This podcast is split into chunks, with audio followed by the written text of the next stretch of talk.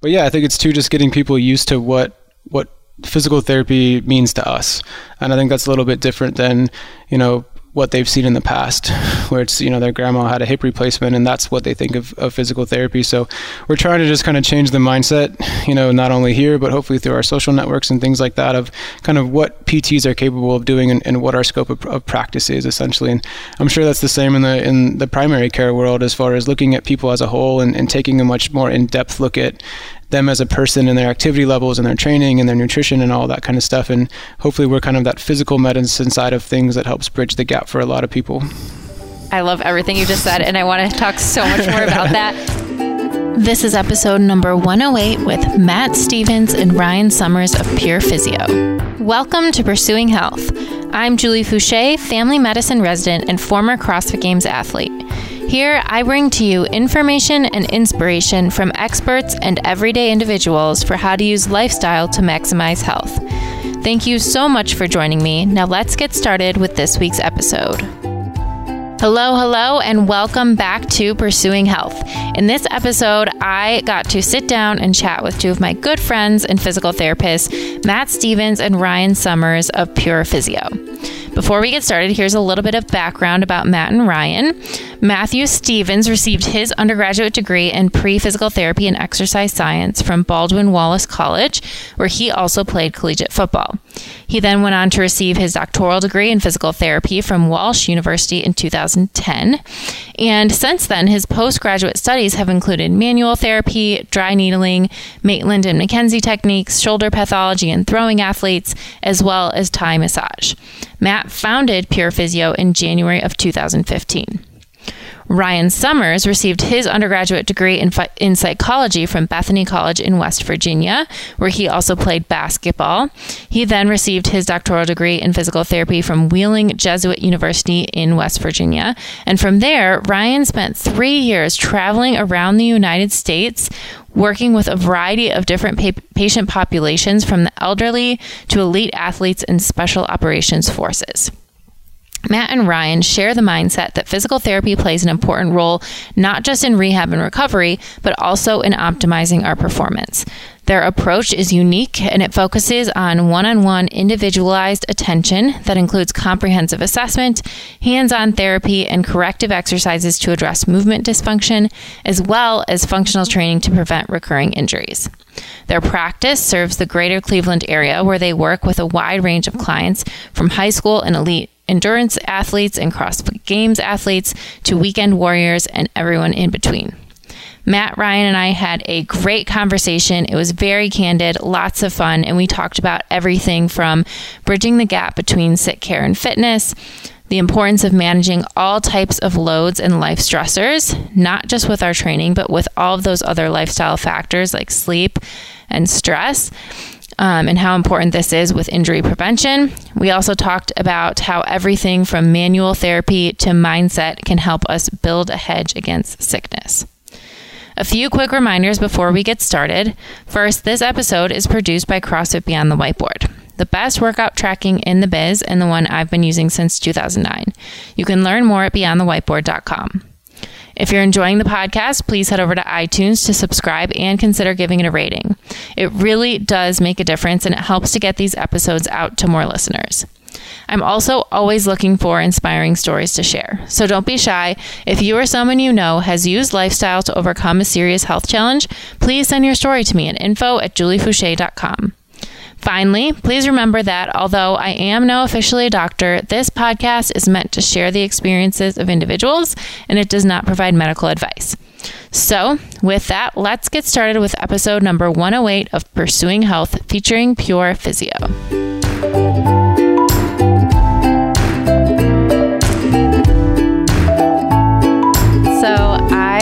Really excited to be here today on Pursuing Health with the Pure Physio team. We have Matt Stevens and Ryan Summers, and um, Matt and I have known each other for several years, way back to the Achilles rehab days. And Ryan is a newer friend, but I'm so excited to be sitting down with you guys. Yeah, no, we're so excited to be here. Yeah. um, so I know that, and we're here actually at Pure Physio, and I want to get into a lot of details about what you guys do and how you have slightly a slightly different approach, but I thought maybe we could start off with just what made you interested in becoming a physical therapist in the first place, um, and then maybe we can get into Matt, kind of how you ended up starting Pure Physio. Yeah, um, this is a question that I get asked all the time, and I don't have a great answer myself. Um, I never really had an injury growing up. I never really had phys- like physical therapy formally. Mm-hmm. Um, coming out of high school, there was three things that I was deciding between: it was either being a teacher, uh, a PT, or going to med school. Okay. And PT was kind of that middle road where I could still kind of work in a teaching capacity with patients and educate mm-hmm. them, and then still kind of have a little taste of medicine on the side. And PT just kind of seemed to be a good fit for me, and I guess it has. Yeah. Here we are, ten years later. Ten years later, wow. It's crazy. And you, um, and you had, but you had an athletic background, so you did. A I lot did. Of sports I played a lot up. of sports growing up, um, between football, baseball, wrestling. Um, so I was always active as a kid. Always interested in fitness and health. Uh, did some personal training through college, and just kind of got PT seemed to be the next kind of logical progression. Mm-hmm. Um, and yeah, when I got into uh, my undergrad as a pre-physical therapy major. I just never really looked back from there and just kind of went straight through to my graduate work. Straight through. Here we are. How yeah. about you, Ryan? I think it's kind of the same thing with me. Um, I've been involved in fitness to some degree since I was like, you know, three or four years old. I always tell people I did like my first 5K when I was like four years old, sort of thing. So, really? you know, basketball and athletics and yeah, just endurance activities to some degree. And then, okay. you know, played some small Division three college basketball. So I have an athletic background to some degree. Um, and then just was looking for something to kind of continue to work with the active population, you know, whatever medium that might be, personal training or physical therapy. And I just mm-hmm. saw the the outlet of physical therapy, the one-on-one approach. I think that's really where we kind of thrive as physical therapists to some degree, mm-hmm. um, mm-hmm. and just saw that as an outlet to where I can continue to be a good resource for people from that standpoint. And that's what drew me to physical therapy, and that's why we're here. So awesome. Um, and I know Matt, you worked in sort of a more traditional physical therapy practice initially for several years, and then at some point you branched off on your own and opened Pure Physio. So can you talk about that? Kind of what led you to wanting to start this practice? Yeah, I. Uh, so I guess yeah, almost ten years ago now, I started in a hospital-based outpatient facility. So still doing mostly orthopedics mm-hmm. like we mm-hmm. do now, um, and just the traditional PT model was, you know, got to be very exhausting. I actually got to a point where I was pretty burnt out. Mm-hmm. Um, and you're at what in your 20s at that yeah, point? it was yeah. early, and it was, you know, seeing patients, you know, every 15 or 30 minutes, and you were just, you know, you weren't able to kind of actually do the rehab that you wanted to mm-hmm. do. Um, kind of struggled through that through a couple different uh, different hospitals, different private practices, and kind of learned what I wanted to do, or I guess better less, I learned what I didn't want to mm-hmm. do at mm-hmm. that point. Um, there was actually a point where I was ready to quit. I was interviewing for medical sales jobs. No way. I yeah, and um, then I, you know, what, I finally we kind of set foots here in Cleveland area, and I just basically told my wife I was like, hey. I don't think I'm gonna make a you know make a run for it, mm-hmm. and I I quit my job. I was working part time, and I was working in a back office for you know at, at another facility, and just renting a small space, and here we are. Yeah. We've been now been here since well in this location for almost four years now. Wow. So now, did you have other? Were there other practices or other physical therapists that you looked to um, that were sort of models for you in branching off on your own, or was it just sort of a well, if I don't do this, I don't know what else I'm going to do situation? Yeah, I think there wasn't an exact model that I was I was kind of you know looking at. There was a lot of folks that at that time were just starting in the cash based kind okay. of private practice uh, arena. Um, but when I was working in private practice before, I actually had managed. You know, we had two different facilities. We had a pretty large staff, mm-hmm. and I saw that basically we were we had a lot of overhead at that point. Mm-hmm. And I said, there's probably a way that we can do this much leaner, kind of much mm-hmm. more raw, and be able to provide that one-on-one care. Um, unfortunately, if, if, we do take insurance now, but that insurance world is, is challenging because the only way to increase revenue is to see more volume. Yep. And I think we're seeing that across the board in, in the medical system where mm-hmm.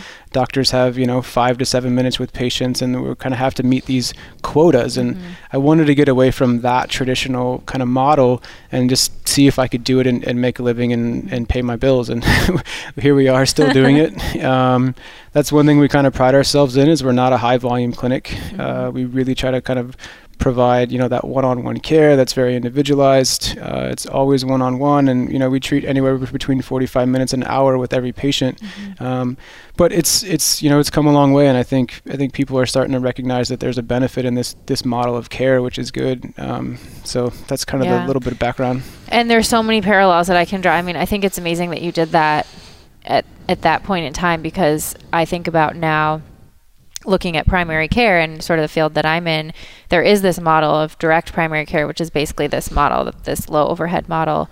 And knowing that that's out there and people have done it before and it's something that has been proven and works gives me a lot of reassurance going that route. But I think it must have been scary early on, kind of making that leap and going from, I think that's what so many people struggle with is they think the, the security of working for a big system and having kind of that, um, you know the salary or the benefits or whatever comes with that and and being afraid of opening your own business or worrying about the business side of things which most of us didn't learn in school is very overwhelming at first i think for most people it's definitely the challenge i mean we're still learning every day every week every month how to mm-hmm. run a better business you know and mm-hmm. that's kind of something that we're we're actively pursuing right now is kind of how to how to better our skills there mm-hmm. um, but yeah i think it's too just getting people used to what what physical therapy means to us. Mm-hmm. And I think that's a little bit different than, you know, what they've seen in the past, yeah. where it's, you know, their grandma had a hip replacement and that's what they think of, of physical therapy. So we're trying to just kind of change the mindset,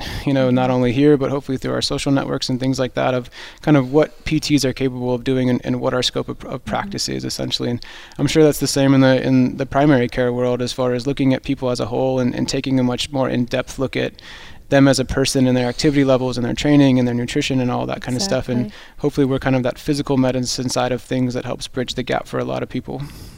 I love everything you just said, and I want to talk so much more about that. So we're going to come right back there, but I also want to get some of Ryan's perspective about what, like, how did you meet Matt? How did you find out about this practice, and what attracted you to working here? This yeah. is a good story. Yeah. Oh, good! Well, I haven't heard it yet. It's just a interesting cool. story. yeah, yeah. So um, when I graduated PT school in 2014, I wasn't really sure how I wanted to progress my career, wanted to mm-hmm. do with it. Um, so in the physical therapy realm, they have things like residencies where you can go and be a part of that and get some mentorship and just you know advance your skill set mm-hmm. and i wasn't really sure i wanted to do that um, so my girlfriend and i we, we graduated school together and we decided just to do some traveling physical therapy oh, um, interesting. yeah so kind of locum from your yeah. standpoint but so we traveled around the country for about three three and a half years doing that working at wow. different clinics different settings so i used that to essentially just gain mentorship just work in different settings you know get some different skills you know work in different gyms and that sort of thing mm-hmm. um, but then eventually I realized that I wanted to start and grow my own thing. Um, and so I did some research, and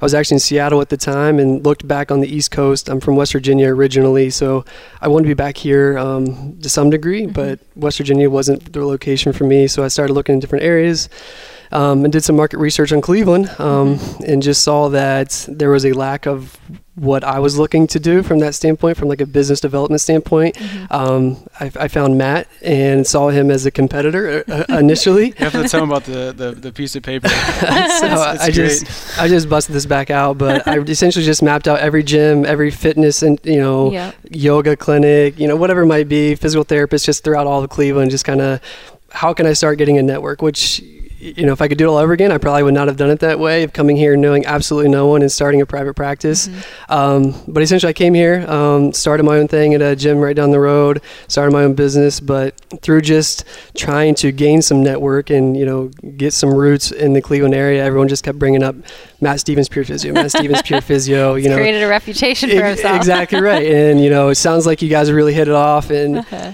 It took a little bit of checking um, my ego of saying, you know I want to, you know, run this guy, uh, you know, uh, you know, I want to run him out of here. Like he's my competitor at same point. And I think I, just, I don't even know what the podcast was, but it was essentially like a business development uh, podcast of like, don't see competitors as competitors. Like mm-hmm. do some, you know, collaborate, partnership, whatever it might be.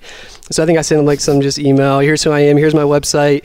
And it must have intrigued him because we re- he reached back you know, immediately. We had a couple phone calls. I came in here and I think whatever it was, we the partnership was just was, was pretty instant. Of you know, he saw the value what I could provide, and I saw what he, he was doing. So, um, I think that was pretty much it. He, he, decided to bring me on board, and you know, we now have the partnership, and that started uh, 2017, I think. So it's about a year, year and a half now, and um, yeah, so we're now we're just trying to kind of. But Ryan's like the king of notebooks. He writes. Oh, He's okay. got like 30 Yeah. notebooks, but he had this piece of paper that had every every little map in Cleveland mapped out, and in the top left-hand corner, It's crazy. it said Pure Physio, and he circled it like, "This is who I'm going after." Right, this like dude. this is like he's the only one that I need to be leery of. I mean, Oh like no gosh. disrespect, like everyone else in the area, was- uh, like, well, but that's you know, a yeah, yeah. compliment. right? anything, Yeah, I just right? want to say like everyone else is like inferior to what we're doing, but like Matt was like the you know pure physio, like this is the dude, like the the top end of the the spectrum, like I'm coming for him, sort of thing, and then It was and then shortly thereafter, I was like.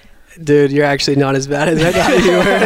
Like, uh, can I come on board? Let's let, let's let's do some stuff together. So, uh, and then yeah, it, it's been we've been hitting the ground hard ever since. So, yeah, it's just I guess That's a good story. I guess yeah. The, the moral of the story, and Matt was just on a, a recent podcast with Active Life, but it was just you know you continue to like put out you know Mhm. high quality you know a product, and then stuff like this just kind of Mhm. seems to happen you know organically. So he was doing good work, everyone loved it, and people continue to tell me, and I was like, all right, I got to reach out to this dude, and, and here we are. So It's so true.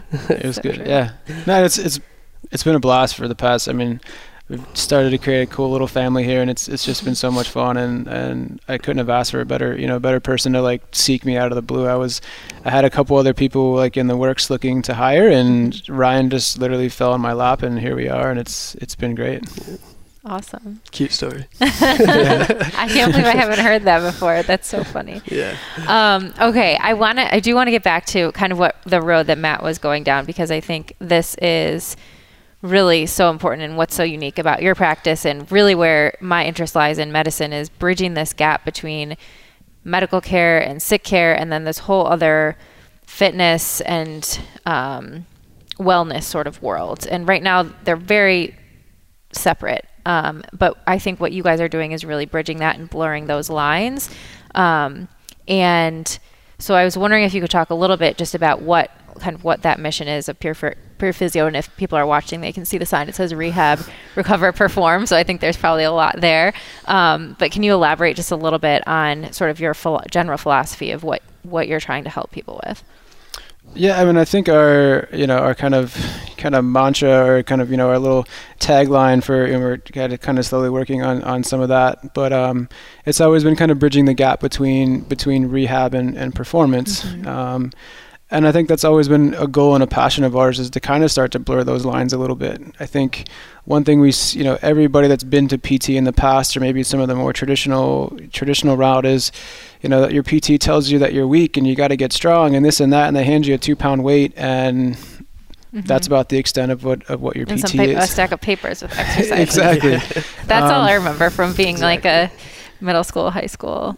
Yeah, so I mean, and we've been lucky enough to create like a niche group of, of, of patients that come in and see us, and they have goals all over the place, whether mm-hmm. it's going to the CrossFit Games, running their first 5K, doing a 100 miler, you know, powerlifting, you know, whatever it may be. And our goal is to never tell them no they can't do that you know and we're going to find a way to get them to that goal and and kind of take them from wherever their injury is and and get them or kind of put them in a situation that allows them to have success. And so i think we do more than just kind of your basic day-to-day pt and give people exercises. Um, and that's kind of been kind of our mantra since since day one is to kind of start to blur those lines. And but it's it takes more than just giving somebody like you said a piece of paper and telling them to like here's you know here's what you're gonna you know the next thing you're gonna do this three times a 10 or three sets of 10 but two pounds for the next three weeks and then you'll be good to go. Um, and so I think we have a sports background that we we try to implement into a lot of our a lot of our um, our PT, and then just understanding the needs of our patients has been has been huge for us. And collaborating too has been has been great with whether between between primary care. So we work with a lot of just physicians in the area or orthopedic doctors. Uh, we work with a lot of nutritionists. We work so we try to kind of are slowly building this well-rounded team around us. With the goal is to be able to optimize these folks to to get them to do whatever it may be, even you know, is running 100 miles always the smartest thing to do? Not necessarily, but we're going to figure out a way to get you there and keep you as healthy as we can. Um, And maybe in the process you realize maybe this wasn't the right goal for me, but it's all that evolution, right? As you as you progress on. the yeah, yeah. So I Or maybe for some people, maybe it's a bigger goal that they didn't think they could do.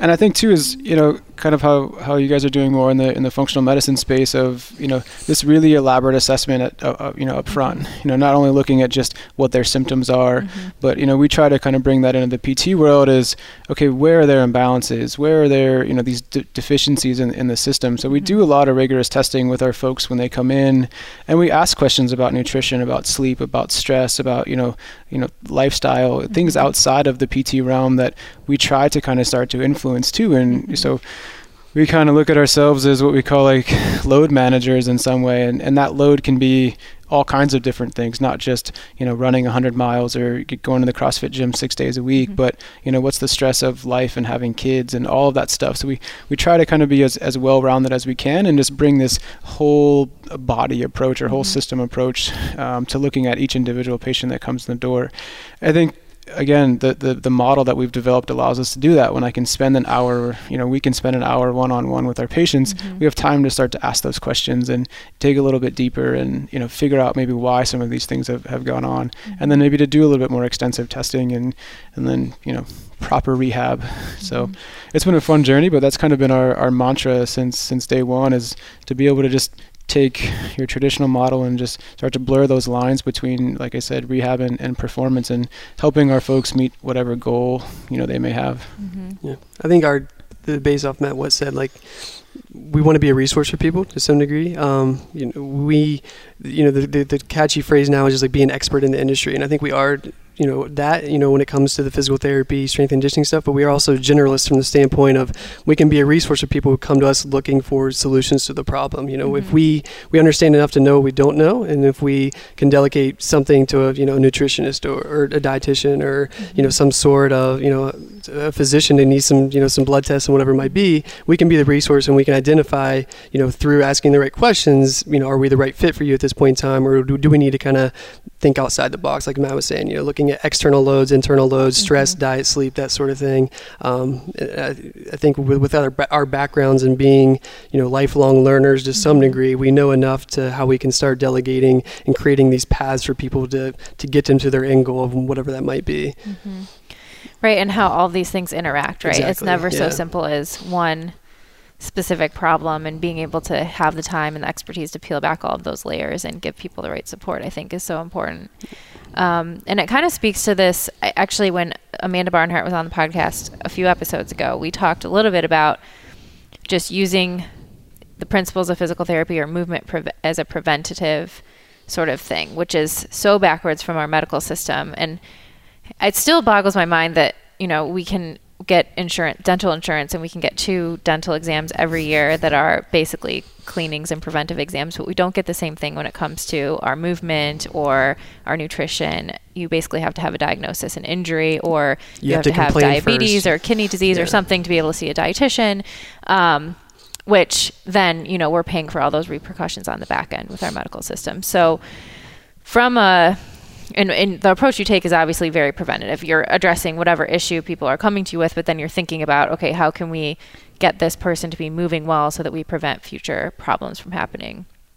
So, can you talk a little bit about sort of how you how you would approach a person who comes in who says, I, you know, maybe I maybe they don't have maybe have a nagging injury or something minor, but they say I want to make sure that I'm preventing injuries or that I'm that I'm going to be healthy, kind of looking forward for the general health and longevity. I think kind of going back, I mean, we always talk about for us assessment is key. Mm-hmm. Um, so you know, depending on what the sport is or what the activity is, you know, each sport has their own strength requirements, their own flexibility requirements, their own, um, you know, just overall performance mm-hmm. kind of requirements. And so we take each individual and really assess their goals, you know, what it may be, um, and then just develop a program that's going to start to address these subtle imbalances mm-hmm. to, to start to reduce injury. Um, but with that becomes, you know, those imbalances are not only just in their body, but also in their training. You know, do we look at you know are they running six days a week and they're running at the same pace every day all day mm-hmm. and maybe now they're running into just this overuse injury so um, you know when we look at them from top to bottom it's it's you know from this kind of prehab or just kind of injury re- uh, reduction mm-hmm. uh, we take a look at everything and and the goal is to kind of start to again build that individual model based on on what the needs are of that person mm-hmm. and so um, I think that's kind of the, the gist of really what we try to achieve with everyone that comes in the door. And we you just have to kind of take in, into account all of those, like we said, internal and external stressors to, to figure out what's the best recipe for sex, success for this person. Um, I think what we do really well that you know we find in, in, our industry that people don't do as well is that there is so much information. It's like information overload. So mm-hmm. when we take this assessment piece, yeah, we're looking from head to toe, but we also are really good just finding the low hanging fruit. Is the way we describe it. You know, what is a priority? Yeah, you know, like like you mentioned with you go into a PT clinic, like you're going to get like brochures of all the things. Like, yeah, we found your shoulder was weak and your knee was this and your ankle. It's like, mm-hmm. okay, great, but then now what do I do about it? And so we always try to promote a certain level of certainty. As okay, here's your top three things you need to be working on. This is this is priority number one. Mm-hmm. Yeah, you know, your shoulder and your ankle might be you know correlated to some degree, mm-hmm. but if we don't just start looking at these you know you know asymmetries and this is priority one that can we can now snowball to get the overlying theme of what we're trying to achieve. Mm-hmm. I think that's what we we, we, we stand out from the rest of the crowd from, from that standpoint. And you know, we can get a lot of information, but it's okay. What do we do with it now? Mm-hmm. You know, what is my priority, and how do we now create that streamlined approach? Step one, step two, step three, to where now we can kind of start building up from there. Right. So the assessment part's key, but okay, now how do we create the plan based off that assessment approach? And I think that's so key because if you give people too much information or right. too much to do, they're not going to do anything. They're going to be overwhelmed, and that's kind of the issue I think we run into with now with people really wanting to optimize. You know, some people are really wanting to optimize everything, and if you did everything that you're quote unquote supposed to do in a day, and you were sleeping for eight hours and meditating and eating perfect meals and doing all of your perfect prehab and recovery and stretching and everything like that would be more than a full-time job mm-hmm. so really and I, I think this is in primary care what we talk about a lot too is again prioritizing and this sort of idea of motivational interviewing and finding out what is most important to that person and what are they going to be able to implement right away. Um, so what are some of the for if you were to look kind of generally if there's any commonalities or common themes that you see among a lot of your patients or specifically maybe patients who are doing crossfit since that's a majority of listeners um, are there any low hanging fruit sort of things that you see frequently that you're you feel like you're constantly advising people about? um, you can get you can be brutally honest. We need to hear. No, it. I think uh, we were just having this conversation, yeah. uh, you know, earlier in the day, and uh, we were talking about how just the CrossFit community is, is so key, mm-hmm. but people oftentimes get caught up in the community atmosphere mm-hmm. and they don't know their own limitations. And I think that's where we really try to identify with our folks that come in or come through the door is, you know, how can we keep this folk these folks in the gym, keep mm-hmm. them training, keep them a part of the community without putting them at risk for mm-hmm. doing things that maybe they shouldn't be doing at that point in time mm-hmm. because they want to snatch because that's programmed on the on you know on on the whiteboard.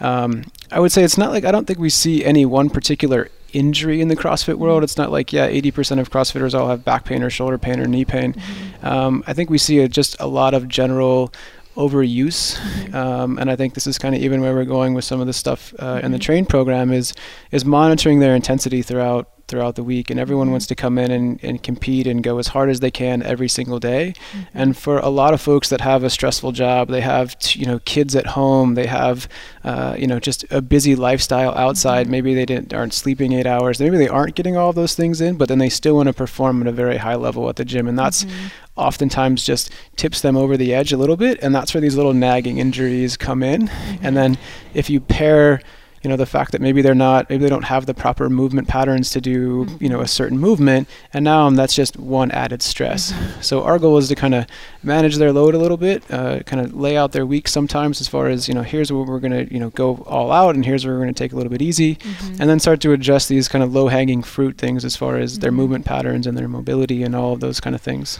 and i think that's an amazing point that you just brought up because it's something that i know i see um, i know that you know, Danny now working with a lot of patients who do CrossFit has seen where, and I mean, I know I experienced this in my own life, where most people who are gravitating towards joining a CrossFit affiliate are very high achieving people, very motivated people. They're people who are working, they have families, they have jobs, they have all these things going on. They're high intensity people and they don't know how to rest and they don't like to rest. And, um, so there are, you know, health implications injuries certainly but there's also even sort of metabolic or hormonal health implications of constantly being in that fight or flight mode all day long every day not sleeping kind of burning the candle at both ends um, and it's something that I think I'm very excited about the way that CrossFit is going and kind of shifting their focus back towards health, which is really what it's always been about. Um, at the base of things, but sometimes I think when we see the competitors or we see the CrossFit games and how much those athletes are training, um, even though that's all they're doing, they're not having families and jobs and everything else. Um, it, it can be, you know, people want to replicate that, and it's not necessarily the best thing if we're thinking about longevity and how we want to be training when we're 70 and 80 years old down the line. Yeah. I'd say, at least in my standpoint, one of the really common mistakes, if there's one takeaway, is people think that exercise is always their stress reliever. Mm-hmm. If I don't make it to the gym, this is the one thing that like I'm gonna you know not have to worry yeah. about work and not have to you know worry about maybe the family at home for you know for that hour that I'm in the gym, mm-hmm. and that's their stress relief.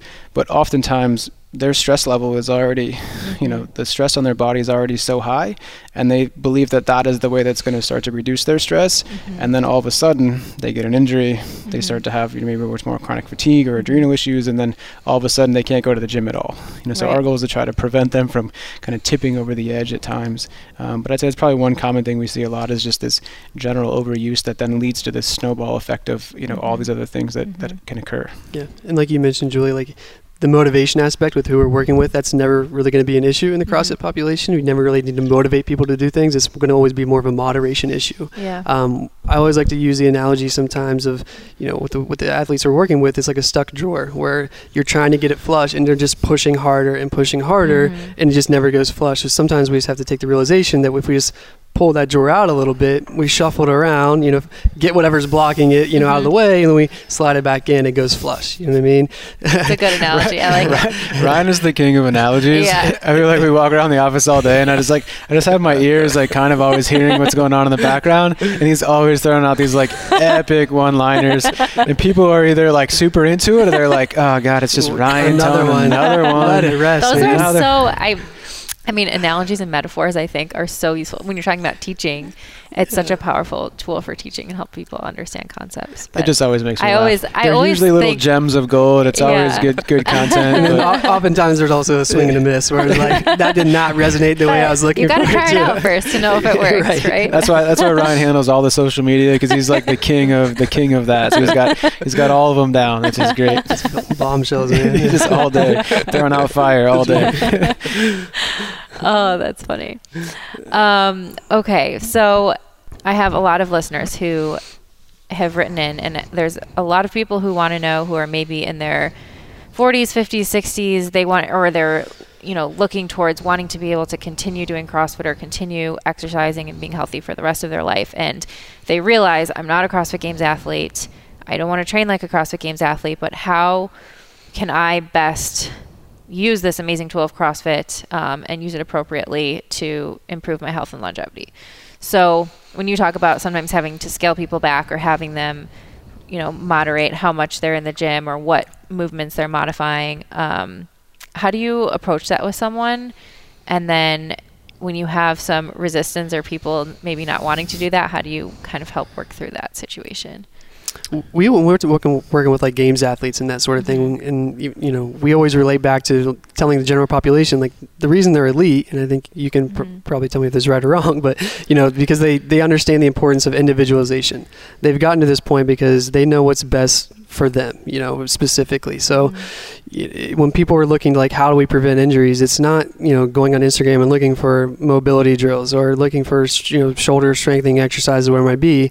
Again, back to the assessment piece, it's understanding, okay, what's best for me? You know, when I go into the gym that day, when I'm doing a workout or when I'm trying to recover, like having a purpose to that, asking the why behind why we're doing these different things, mm-hmm. and you know, how, is that benefiting you towards achieving the goal, whatever that might be? If that's competing in a local weekend competition, then great. If that's just being able to pick your kid up off the floor, that's fine too. You know, whatever it might be, but we always want to like make sure there's purpose behind our decisions and making mm-hmm. sure that it fits us specifically.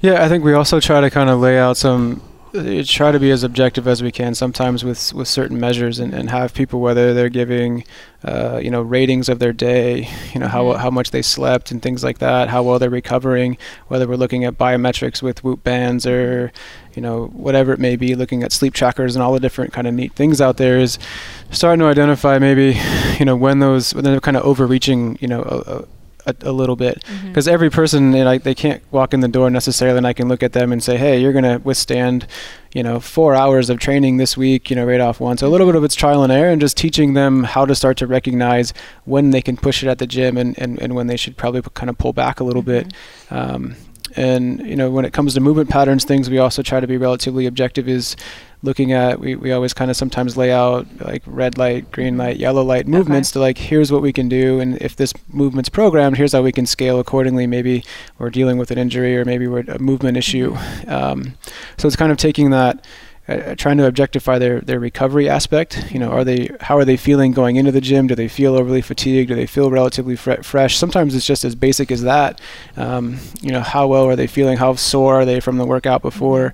You know, oftentimes people go into the gym, they're probably feeling super fatigued, they're feeling super sore that day, but that's the day that they need to start to recognize those mm-hmm. those kind of subtle symptoms, and maybe I need to kind of tone back my intensity today, or maybe I need to take a recovery day, or mm-hmm. just you know do a some gentle mobility and hit the rower and you know maybe go home and call it a day that day. Mm-hmm. You know they can still move around a little bit but starting to kind of give them the tools to identify their own limitations. Mm-hmm. Because and that's a great point you said just about modifying the intensity because it doesn't mean if you're feeling sore or you didn't sleep doesn't mean necessarily that you don't you shouldn't do any movement that you should just rest all day but you could still do something that's going to be good for your body but not push it over the edge. So if it's more of a sort of low intensity recovery or some stretching or some foam rolling or even in a class, but just dialing back the intensity if you're able or capable of doing that when you're in that class environment. Yeah, I think that's yeah the whether it's fear based or whether it's just uh, again that kind of very type A personality that CrossFit seems to attract is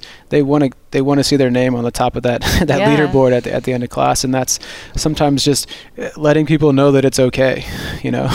And I'll often tell athletes like, I want you to try to finish last in this workout today, and they look at you with these like, what? Like that's really no, I can't do that. I'm like, you know, or train, hey, like say, train to improve, compete to win. Like, yeah, exactly. You know, think, sorry, just interrupt. No, go ahead. just, I mean, just based on what you said, like, it's what is the goal of that day? Like, if, you, if the goal is to improve, then competing and going all out to get to the top of the leaderboard on that workout is probably you know it's going to give you that acute stimulus of like, ooh, I left the gym and I did it. Yeah. But it's going to be detrimental to the long term goals. Like, okay, in six months I want to be you know ready for the Open, for example. Mm-hmm. We're in the middle of that right now. You know, if I want to do really well in the Open, that's an annual goal of yours. Mm-hmm. Then doing that crappy workout that's probably not best for you as you recover from the shoulder injury you know in the middle of july you mm-hmm. know is probably not the best decision at that point in time yeah, I mean, for my CrossFit athletes, I, I often use like uh, marathon training as an analogy. Like, mm-hmm. you're not going to go out, you're not going to run at marathon speed every single day for 26.2 miles mm-hmm. to get better at doing a marathon.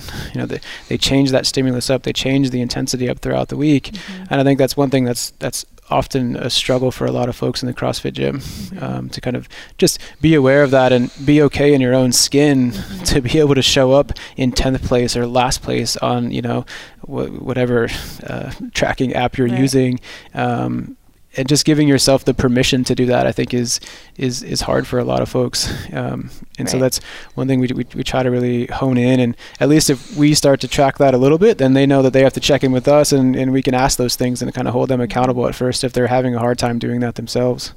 That's so important, and I think it is. It's a double-edged sword because on the one hand competition is is so um, important and useful, and it helps people become better than they thought they could be. It helps them to see what's possible. It helps them to kind of set those far-reaching goals and maybe push themselves harder. But again, it's um, it's the you know what is the purpose and what is your end goal? Not you know what is your goal today? Do you want to win the workout today? But where do you want to be 10 years from now, mm-hmm. 15 years from now in your life, and like what milestones do you want to achieve along the way? So I think whether it's their trainer, whether it's they, you know, they're working with a physical therapist and helping them to modulate, okay, and remind them what are your goals for today and, and how are we going to achieve those is really, really important. Because for all of us, it's really hard. Um, like most people are, if you're competitive and you get in that environment, you want to do your best. And I think it's one thing to walk away from a workout in last place in the class knowing that you gave it everything you had, but it's another thing to walk away with you know, quote unquote last place, but feeling like, oh, I didn't even really try.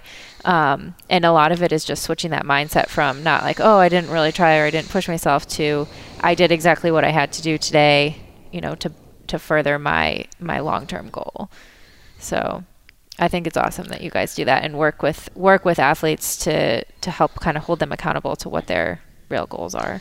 Yeah, from like the multi multidisciplinary aspect, like you mentioned, like working with coaches, I think that's mm-hmm. Really exciting moving forward. You know, over the, over the past you know two or three to five years or whatever. You know, I think that that's something we've seen improve a lot is just the communication aspect between mm-hmm. us as like the rehab professionals and working with coaches mm-hmm. from different gyms and having that back and forth of you know how is Susan doing and what do we need to do to kind of get her back to what you know she needs to be able to do you know obviously to some degree there's like a business incentive there you know mm-hmm. we want to keep paying members in the gym you know yeah. so that they're they're obviously you know there's that motivation, but at the same time, obviously, they want her to be healthy and to mm-hmm. achieve the goals that she set for her. So, I, I, think that's just really exciting how coaches continue to see the, the, the value and impact that we can have in working together and like how do we get people from point A to point B and having that reciprocal you know back and forth communication. Yeah, because I feel like at first there was times where coaches would they didn't want to talk to us at first, so we were stepping on their territory. Yeah. And, and, now, as this all has evolved, and I think you know we're all learning that you know, we have we can learn from each other. Not only that, but also we can create this you know kind of good dynamic between practitioner, gym, and athlete, or, or coach and athlete. Um, and with a lot of our folks around here, we've kind of started to develop this commonality of language, which is great. You know, mm-hmm. so whether these people need a very intensity, very movement patterns, coaches are very you know very open to kind of allowing us to modify workouts mm-hmm. for them, or we have coaches that even send you know us weekly workouts that will modify for these athletes, which you know, is, is fantastic. So it keeps them in that community atmosphere. It keeps them in that competitive nature.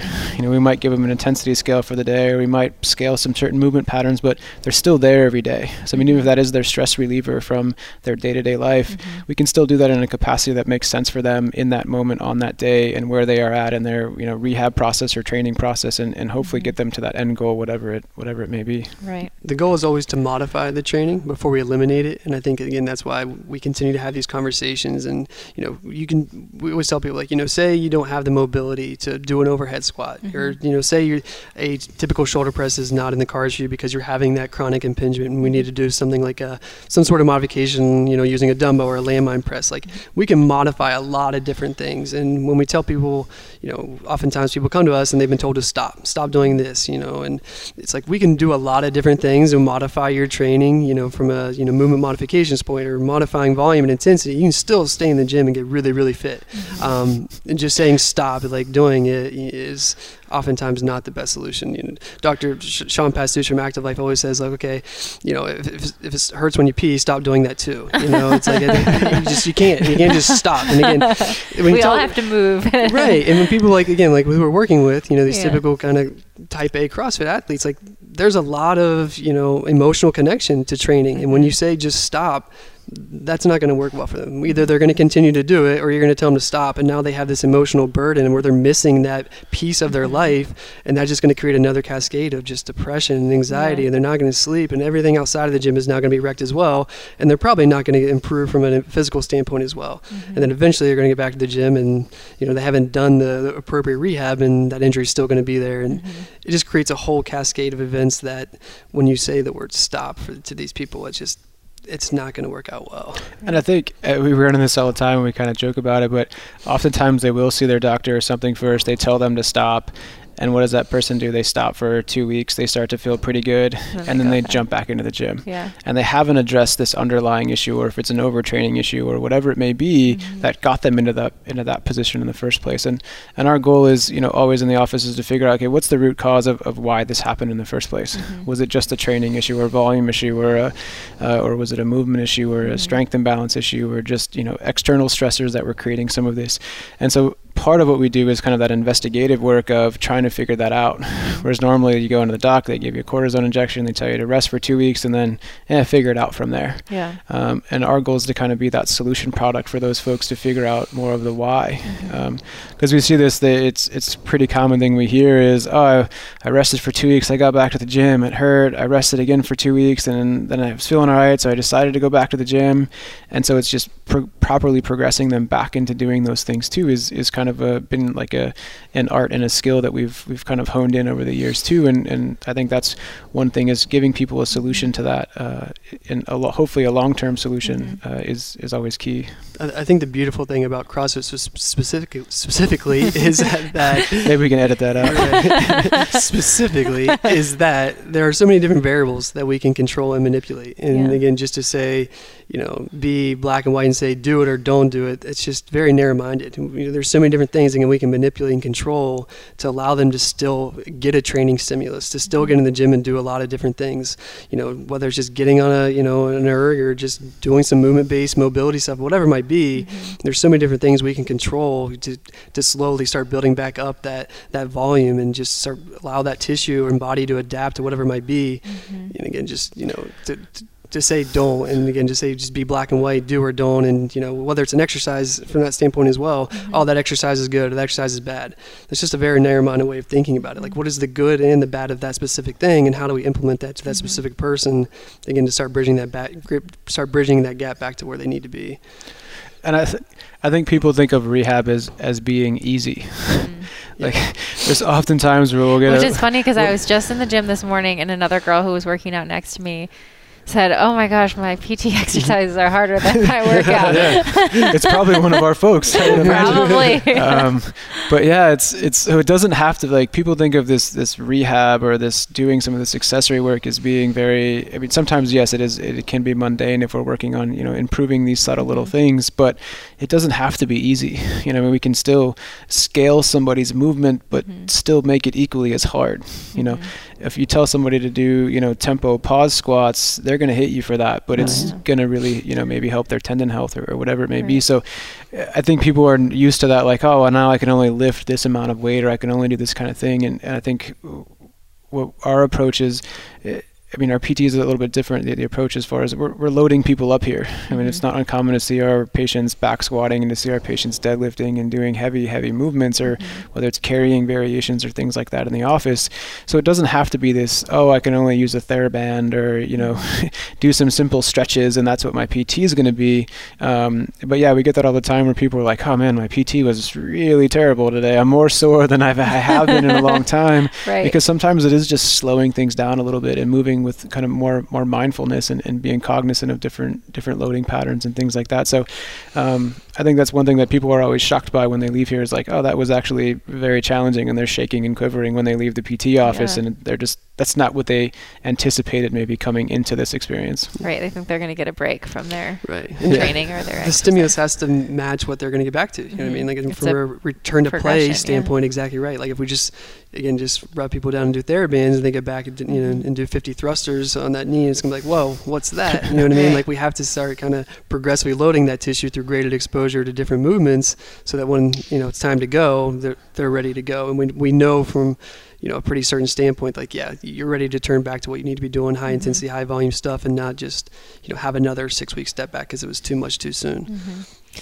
yeah and i've seen that too with my husband danny who i know has been doing your stuff as he has been rehabbing his knee and um, it's allowed him to take that step back and really address a lot of different movement issues and I know I hear about it. It's not easy, um, but he's really enjoyed that process, and it's something that we could probably all benefit from sometimes maybe it takes an injury to make you take that step back, but we could probably all benefit from you know taking a step back sometimes and really doing focused work on improving our movement or improving some of our imbalances that we all have. So yeah. I love. We shouldn't wait till just you know for something to hurt before we start some sort right. of preventative aspect. Right, it's sort of that. Yeah, or like a week before your competition. because we get someone in there like, oh, I got a, I got a competition next week. I'm like, I don't do magic. like we do, we're therapists. Like there's there's a way that your body has to you know somewhat naturally heal itself yeah. to it. I don't have magic fingers, although some people they always joke about that in the office. But it's it's you know we're not we're not defying science here. Right. there's no gimmicks. It's it's it's it's hard work, and that's what people yeah. I think are sometimes shocked too. Is like they think it's going to be easy street when they walk in the office, but uh, you know. We'll challenge them in a bunch of different ways. And just public a service announcement because I feel like this conversation needs to continue happening. But usually rest is not the solution. I just had like three people on my schedule this week who took five months of rest. You know, someone who's trying to play soccer in, in two weeks, five months of rest. They they you know went and played a full two hour practice and oh my gosh. you know they for whatever reason they were surprised when yeah it still hurt. You know what I mean? And like to us to some degree it's common sense to like how do we not just kind of start slowly building back up the tolerance to yeah. whatever it might be but you know in the general populations you know, they think oh i'm just going to rest for four months and then give it another shot and right. usually that's not going to work out too well either. So uh, you know i think continue to have these conversations and tell people that you know um, it's becoming more common sense you know i think especially with the active population but you know we have to find ways to start bridging again bridging back that tolerance to whatever it might be. And usually rest is maybe an acute part of it but after that not so much I think if you're on the line of pu- public service announcements, I think one thing that a lot of people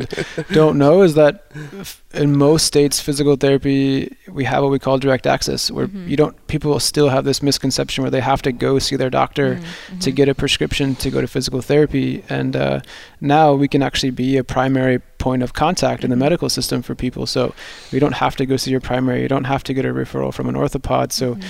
we'll get folks that come in that maybe just have a minor ache and pain, but maybe they want to work on just uh, this more of this prehab or this kind of preventative mindset, yeah. and they can walk in our doors and, and come there, and you know whether it's an insurance-based clinic or a cash-based clinic, but you know PTs wherever you're at, you know they can start to kind of be that primary contact for some folks. And you know when they come into our office, we do our, our proper screening and then figure out you know where they need to be if, mm-hmm. if if they need a primary care doc or if this is outside of our scope of practice. But that's one thing that people still call in and they say, oh, you know, I want to come in, but I got to go see my doctor first. And it's right. like, no, no, no, you don't have to do that. Um, right. So I think we're seeing more people, at least in our area, that are being uh, or that have that knowledge or are aware of that and are able to kind of just call and make an appointment with things. Mm-hmm. And it's great because we work with coaches and trainers where instead of sending them to an orthopod, they can come here first and before they spend the money on an MRI or some imaging or whatever it may be or do some injections that maybe you know maybe right. that may not even fix the issue. Right. Um, they're going to fix the pain. They can come here and we can at least kind of be that, that those first eyes or that kind of those first hands-on, you know, um, yeah. t- take a look at things and determine what's going to be best if, if we can conservatively management or if this does need to be outsourced to, to, to mm-hmm. something else. So I think that's something that, you know, wherever you are in the mm-hmm. country or the world to, to be mindful of, or at least in the States where we're yeah. primary care or we can have direct access. Um, but that's one thing if we're on the on that's the, a really the public great, service announcement. That's a really great PSA, um, and it just makes me think. You know, this whole idea of sort of bridging that gap and how just the the problems and the cost of our healthcare system is. I think that, you know, in a perfect world, we would have. I think the CrossFit affiliates are amazing because they're kind of like Greg Glassman says, they're these oases oases is that a plural? Oasis from chronic disease and all of these affiliates. And and we have people being active. We have them being you know in communities. Hopefully um, they're getting education about eating better.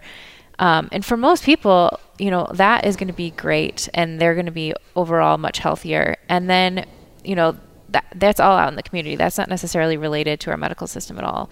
And then you come in another layer, like maybe say they start to have a nagging problem, or maybe they want to take a closer look at their movement patterns and they want to work with a physical therapist, or maybe they want to work with a dietitian, and maybe that's all they need for a little while.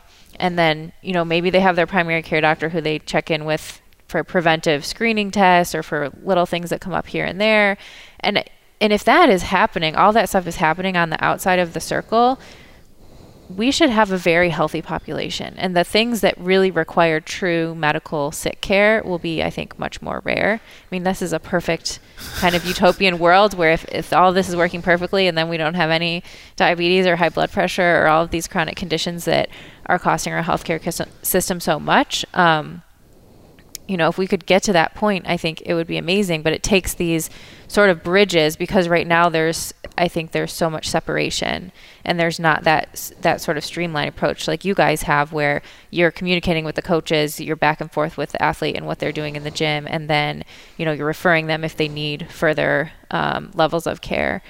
Um, i think about too this was back when i was writing blog posts i think this was like six or seven years ago one of the first blog posts that i wrote.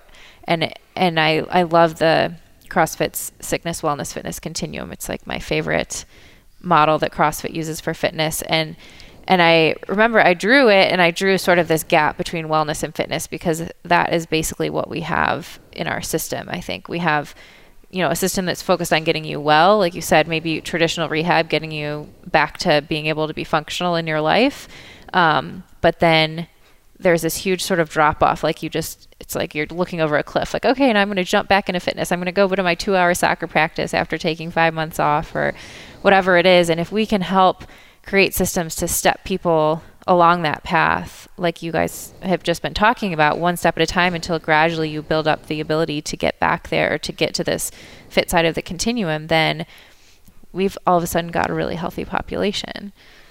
And I think that's, I mean, we see that as far as like how the insurance companies work, mm-hmm. which is unfortunate where, right. you know, they want to see that basically you can walk up and down the stairs, you can put your pants on and like, you know, get to work. Right. And that's, you know, okay, you can do that, then we're not going to cover you anymore and right. you're on your own to figure out the rest. Yeah. And so I think, you know, getting outside, and that was kind of our, our impetus to doing kind of the mm-hmm. pure physio is, is to get outside of that that model or that you know that traditional mm-hmm. kind of continuum of care where they get you to that certain point and then you're kind of left to fend for yourself. Mm-hmm. Um, and that's even why even with the name we kind of left out the word physical therapy because mm-hmm. it has this unfortunate negative connotation of what people think PT really is. Mm-hmm. Um, and sometimes it's like we hate even I hate calling ourselves physical therapists, but you know we get in some people's eyes we get lumped into that same category, yeah. and, and we're trying to kind of just be outside of the box a little bit. But yeah, I mean it's it's exactly right. I mean getting people from that okay, I'm well enough to to get up in the morning, put my feet on the ground, and, and do my you know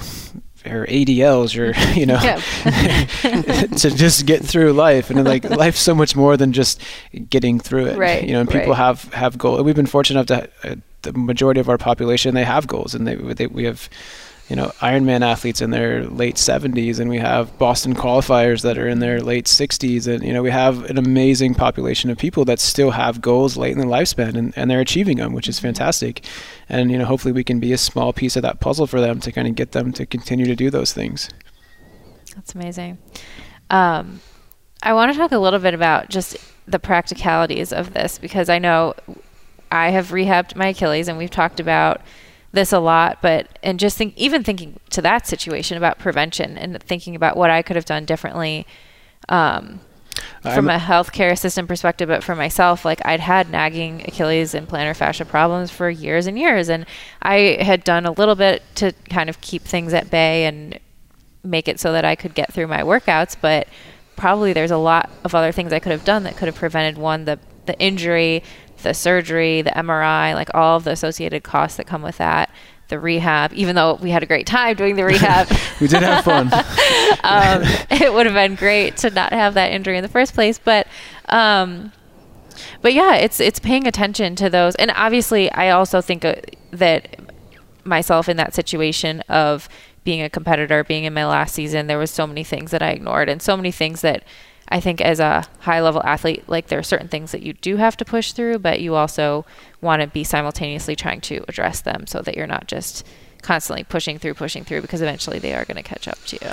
And I think that was even something that, I mean, at, at one point, mm-hmm. if I recall, like the the irritation was getting pretty bad leading up to regionals, and it was like, oh, we're just not going to do as much of this volume mm-hmm. to, to irritate the Achilles or the plantar fascia, mm-hmm. and then all of a sudden in the workout, it's like, okay, we got to do yeah this high volume bounding, yeah. and it was just too much probably you know maybe on a tissue that wasn't quite healed or maybe rehabbed and mm-hmm. that was just the straw that broke the camel's back unfortunately so i think yeah it's it's there are some things that you know we can push through. We get some folks that are very, very hypersensitive um, and are very aware of their bodies, which is not a bad thing.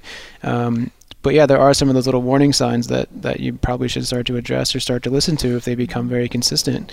Um, and just taking something out of your program, you know, and then on competition day, it shows up. Like right now, you're not prepared for it. yeah. Now we're not quite prepared, um, and so and I think that's so funny because I think back to when when the Achilles injury happened. I remember reading some blog post or analysis that someone had posted where they analyzed my box jump volume using the beyond the whiteboard data, like all my box jump volume in 20, you know, the the couple of seasons before compared to this season and they're like, "Oh, well she clearly was not training for this volume because you know, she wasn't doing as many box jumps. And it's like, well, yeah, it wasn't because my Achilles was bothering me.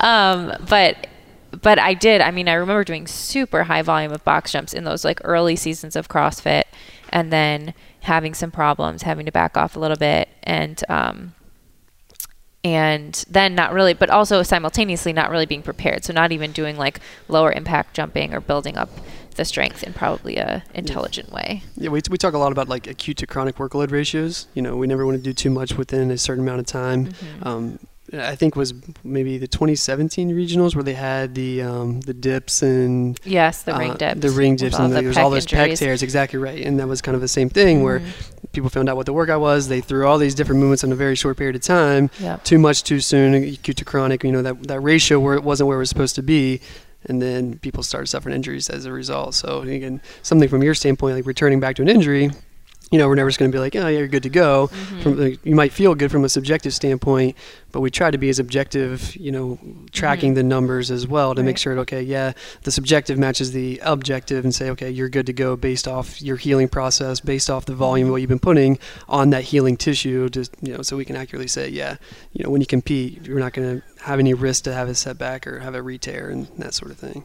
And it is amazing to just to think about. I mean, one, the way that the body's able to adapt just to training, and how, you know, how much people are able to do just adapting to training, but also thinking about how amazing it is that, that the body can heal from these injuries, mm-hmm. and with the right stimulus and the right kind of controlled environment and progression, um, how prepared you can be to get back to training and doing it in a safe way and I think that's why I've had we've had good success with our athletes. Um, we don't claim to like you know touch people and, and heal them, but it's and a lot of times we become more coaches than therapists. We feel like it's like, okay, here's what you know where we're at now, and here's where we need to be, and it's it's more or less just giving them a healthy kind of track to get back to where to where they want to go. And mm-hmm. I think that's where a lot of therapists, it's like they treat based on pain, mm-hmm. and once that pain's gone, well then okay you're good to go and i think they miss that big kind of that that bridge that gap between getting back to whatever they want to do. And so it's almost like i feel like we do more more coaching than anything half the time as far as educating people on these different things versus like you know you won't see us doing a lot of like ultrasounds or modalities or things that you would see in, in typical clinics you know the body's an amazing thing that that will heal itself if we if we allow it to mm-hmm. you know we mm-hmm. provide the correct stimuluses you know over mm-hmm. a course of time to get them back to doing what they want to do and so like we talk we're like we're almost more load managers we got to manage people's training programs mm-hmm. to get mm-hmm. them back to where they want to be um, you know as you know in that in that space is kind of where the rehab lies but um, it's not just like okay the pain's gone therefore i'm good to go right. and that's what we see often is i felt okay and the famous la- you know last words were i felt good i'm just going to give it a go today and, and see how things end up yeah. and it's inevitably like yeah there's a high percentage of you know or like not a lot of success with that with yeah. that mindset um, yeah passive treatment gets passive results you know so yeah. we're never just going to there he is with those little zingers. Oh, Very quotable. Yeah. If you're listening, please be writing all of these down and use them, at, use, use, them at your local box. They're free of charge. It, it's important to know, you know, as a patient coming in, because oftentimes people come in with this preconceived ideas like what that rehab is going to be or what they yeah. want to make themselves feel better. And we, we take that into consideration and never just say like, oh no, that's wrong. We're not going to do that. Um, but then we need to have that conversation. And say, yeah, we might do some sort of manual therapy. We, you know, we, we dry needle, which a lot of people claim to be like a, a miracle treatment, but it's like you know it, it allows us just to desensitize that tissue of whatever's mm-hmm. going on. But we can't just be passive. You know, we have to then start building up some sort of active treatment stimuli.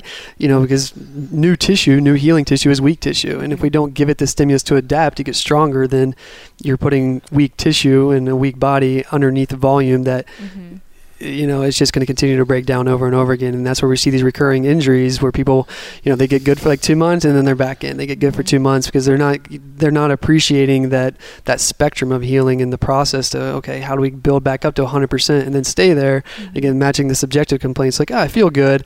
I don't need to continue doing that. But they're not appreciating that, you know, what they what they're not feeling. It's still healing. You know, ACL tear and reconstruction, like you're going to be pain free in six weeks. You know, but that tissue is still going to be healing for to, you know, 18 months after surgery, you know, just because Wes Welker comes back and, you know, six months is, you know, catching slot routes, and, you know, like that, that's not you, you know, and he's doing that because he's getting paid, but that tissue is still not healed. Right. Um, but uh, yeah, I mean, you can come in the office and I guarantee we can make you feel good before you leave. But that yeah, doesn't mean right. that your problems. a little massage here, a little cupping here, a little dry needling there, and then boom, yeah, you're going to feel great when you leave. But is that really going to be this the solution to the problem? Right. It's very Um, transient in nature. Yeah, exactly. So we always use that as our, you know, in treatment. We'll we'll do some feel good stuff, whether it's kneading, whether it's hands on, whether it's you know manipulation, uh, and then we want to load that joint up. Mm-hmm. We want to teach that joint how to function. So, you know, oftentimes we see it's yeah, it's it's great. We get a massage. We always feel better after that. We we get adjusted. You know, we, if that feels better after that. But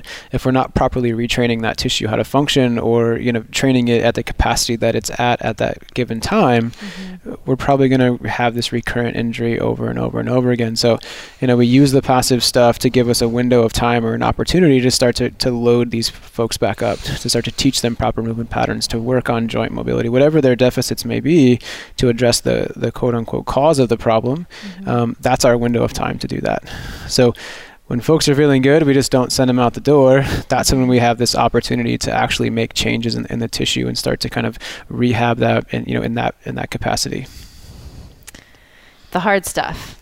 The not so fun stuff. Not so fun fun stuff, stuff. but yeah. it's always worth it. The stuff that will improve you short term and long term. Yeah. Not the stuff that you, you know you leave your, your back feels loose and then you get in the car and drive home and then oh hurt again. what? How does that work? You know. Yeah. Okay, now here's you know, a sequence of A and B and C that you can now run through Yeah. to now create that same stimulus again on your own and not have to become seeing us once a week for six years because That has, I mean, that has happened to me where I've gotten a massage and then the next day tweaked my neck or my shoulder or something because my muscle is so relaxed and I'm, you know, yeah. And we, we always tell people there's nothing wrong with getting massage. yeah. Like, and I still, yeah. I mean, I still get massages. Yeah. Don't get me Oh, wrong. yeah, it's so fine. Yeah. yeah. I mean, you know, we talk a lot about flexibility, and mobility, and strength, and all these different things. Mm-hmm. But in my opinion, like bef- at the forefront before anything else is just the nervous system. And if we just have a highly sensitized, you know, sympathetic tone of nervous system where everything just feels tight and achy all the time, we have to do something to change that. You know, whether that's a massage or some deep breathing or mindfulness or getting rubbed on, whatever it might be. All these different treatment approaches we've just talked about.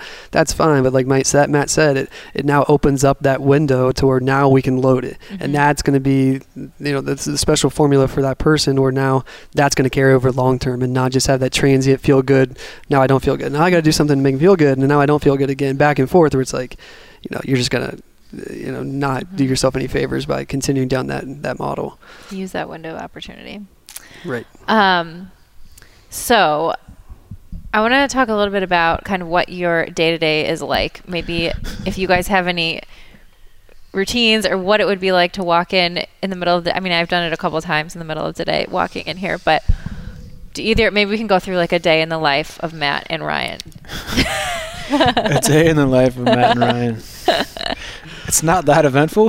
yeah. I'll let you start that one. Um, Do you guys start working at the same time usually, or is it staggered? no, we generally so the office is open from seven in the morning till eight p.m. Okay. uh, four days a week. That's so awesome. We kind of split schedules. Yeah. Five um, days a week. Well, Fridays. I don't think you're here till eight o'clock. I thought, on you were, I thought you were saying the clinic in general is, is open from Monday to Friday. Fridays only till Right. four o'clock. Okay, got it. um, and no weekends because our wives and girlfriends would kill us. Okay. and you can start too early, like first when you wake up. Do you have any morning Oh, routines, like yeah, the re- the breakfast? How does that go? routine, yeah. Yeah. Everyone wants to know about that sort of thing. I wish. Um, I was a morning person. Um, my alarm usually goes off about 20 minutes before I have to leave. Um, so I'm not the I'm not the model of health first thing in the morning. But you're getting I, sleep. I so am a stickler good. on sleep. Um, usually in bed by 9:30. So that's probably I guess if you want to start my day there. um, I, I do sleep pretty well. Uh, yeah, I mean morning is just it's it's pretty much the same day to day. I mean as far as patient care goes. Um, we've been growing, you know, from year to year, which is which has been a lot of fun. You know, we have more staff in the office now, which is fun. Um, and normally, yeah, I mean, working with patients, that's what we do all day. I, I can't say that that changes too much. I think the beauty of what we do is we see a variety of, of, of folks that come in, Mhm. um, all different age ranges, all different, uh, you know, sports activities, you know, from professional athletes to, you know, eight-year-old gymnasts, you know, whatever it may be. Um, so I think that keeps us relatively entertained throughout the day. Is it's never a dull day around here because you never know what's going to walk through the door as far Mhm. as injuries, aches, pains, uh, who's going to come in, who wants to run 100 miles, who wants to just you know be able to lift their kids up. You know, so it's it's always kind of changing. Um, I think that's uh, you know that's kind of kind of the, the day-to-day we like to have a good time around here which is always good so usually in the summers where you'll catch us on a friday we're always throwing the football or throwing the baseball we get outside we we're always just it's, it's a pretty laid back environment. I think that's initially what I wanted to to create as far as the pace of the day because mm-hmm. um, it's very. I can't imagine Matt having a not laid back environment. Yeah. uh, yeah. Sometimes I get frustrated because nothing really ever stresses me out.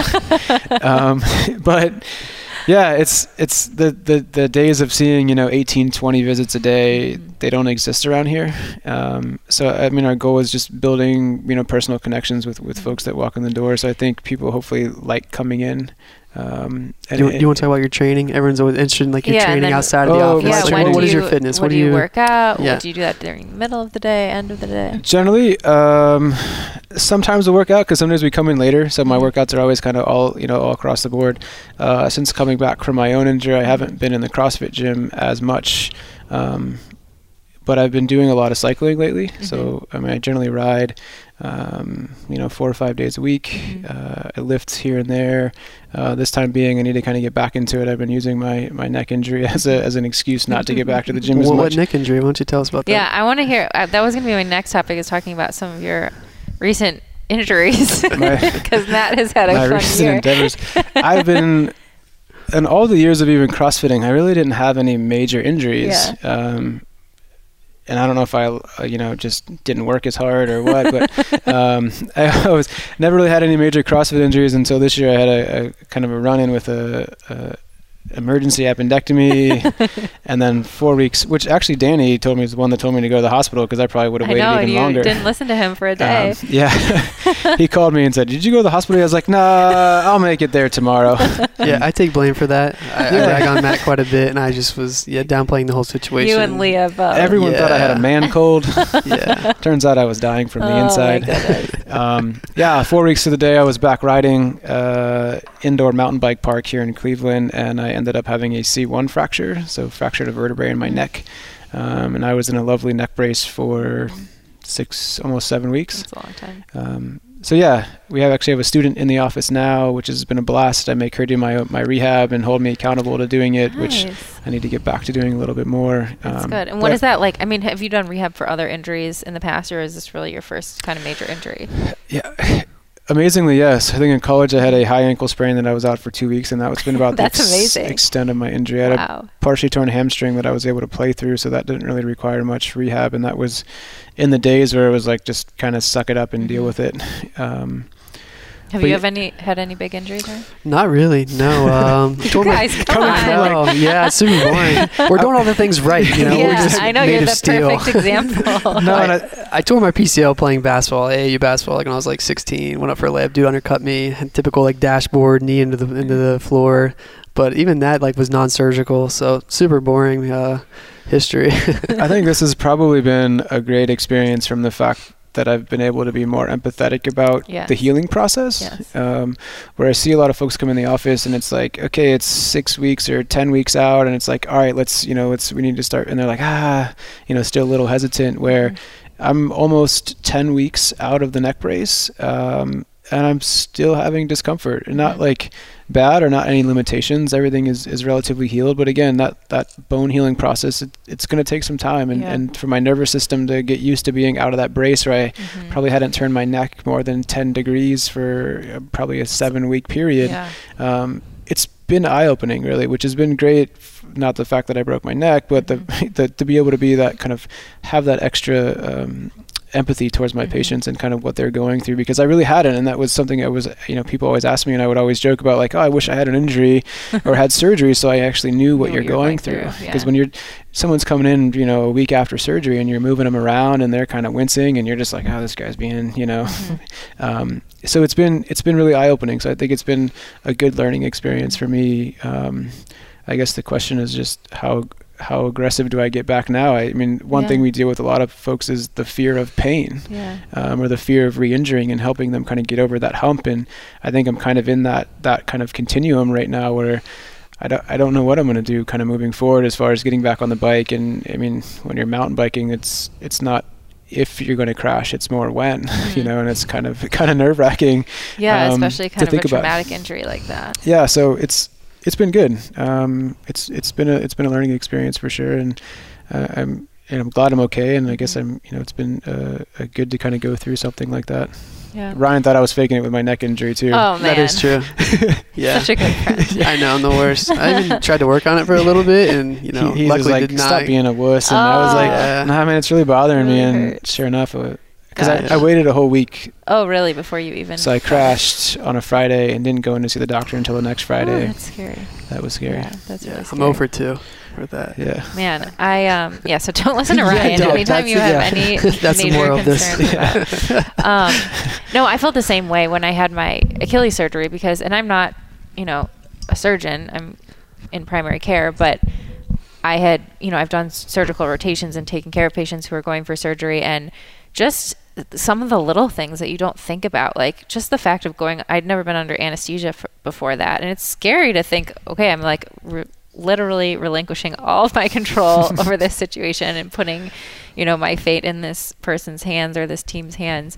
And um, you know, for me, it was a orthopedic injury, but n- not something so serious as like open heart surgery or something brain surgery or something a lot more um, risky. But it just gives you that appreciation for how scary a lot of and being a patient and going through that whole process of what it's like to go through pre-op and all that all that sort of process it's it's not you, you kind of get i think immune to it if you're on the other side because you see it every day and you see patients going through it but it's a big deal. And i think that gave me a lot of empathy for some of the little things that patients experience.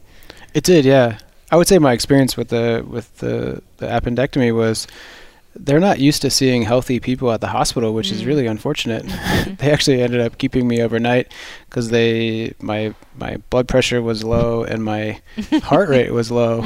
You're like, this is my normal. this is like I was like, this is pretty normal, and they like looked at me, and the nurse thought I was crazy because it's 5:30 a.m. Uh-huh. I was doing laps around the hospital, uh-huh. and I went back for my follow up, and they told me before I leave that I should get up and walk four times a day, and I was like, what does that even mean? Like, and so I went back in probably two days before she wanted to see me, and she asked how things were going, and I was like, "Oh, feeling pretty good. Might be a little sore today. I walked four miles this morning," and she just like her eyes, like her jaw, like hit the floor. Yeah. Um, so yeah, it was interesting. I, I yeah. like you forget we deal with such a healthy population here that we forget that there's like this much bigger picture, this yes. larger health problem because our folks here we're telling them to not do things yes. for the most part, not to hey, it's time to you know we need to yeah. exercise 30 minutes a day for five days a week, yeah. you know, and and there's definitely two ends of the spectrum, and we can go too far in either direction, certainly. Yeah. Um, I think I think there's just a, a much a much larger problem, you know, that, that hopefully you know CrossFit and what we're doing as far as this health and wellness mm-hmm. just keeps keeps getting uh, right. keeps trickling down to, to you know to more folks. And it is that buffer that we talk about again, sickness, wellness, fitness continuum. That buffer that we all are working to create to get ourselves over on fitness, so that when things happen, like we fall on our mountain bike or we get appendicitis, that we're going to be able to bounce back and walk four miles and yeah. you know not hopefully not have to get held in the hospital for an extra day. Um, but but yeah, hopefully that should be the norm, right? right. Yeah, he would think it. It's and that experience made me realize that that is that is not that is far from Definitely the norm. Far from the norm. Yeah, it's rare. I feel like I get very excited when I would see a healthy patient like 30 year old male who works out every day in the hospital. It's because they're there for something really serious and um, they're generally going to be motivated to get out of the hospital, which is not always the case. So. Um, so we talked about injuries day. Oh, we didn't hear about Ryan's day. Oh. Do you have a morning routine? Probably a little bit more than that. I, I, yeah. Ryan's got a bunch of. yeah, we won't go too deep into it. I would definitely no, consider myself would... more of like the biohacker-ish, uh, Tools of Titans, Tim Ferriss yeah. kind of guy. Yeah. Uh, but uh, to keep it simple, wake up same time every day. You know, if, what time if, is that? Uh, that's at 5 a.m. Okay. If, if the uh, me too. Yeah, most the, days. if the alarm doesn't go off, my body's gonna wake me up anyway. Like okay, sleeping. mine will not. yeah, I feel like Julie's up at 5 a.m. only because Danny's up at 5 a.m. No, no, Danny okay. can get up and I would sleep for hours, but um, I'm ma- mainly up at 5 a.m. these days because I'm working out at 5:30, yeah. but which I've liked. But um, continue. Yeah. um, I always have everything laid out for the day. I don't like the morning stress of just getting everything together. Uh-huh. But 5 a.m., um, I try to get some sort of water in my body just because I mm-hmm. n- uh, understand the importance of dehydration when sleeping. so, some water, lemon, that's like number one, a glass uh-huh. of water. Um, and then I try to move a little bit, five to 10 minutes of just some sort of movement. You I know, love whether that's it. a, what kind of movement? um, probably some yoga stuff that Matt Okay. has taught me over the years. Uh, that's that's an The area. yoga, the five minute yoga flow. The five minute yoga flow. Yeah, we If love that for the train program. Matt programs that for our warm ups and our cool downs. Exactly. It's uh, mobility is probably my biggest deficit in terms of functional fitness that I'm continuing to try to improve. But um, I, I like that I'm like stiff and rigid at that point, so Mhm. it tells me that like that's when it's most needed.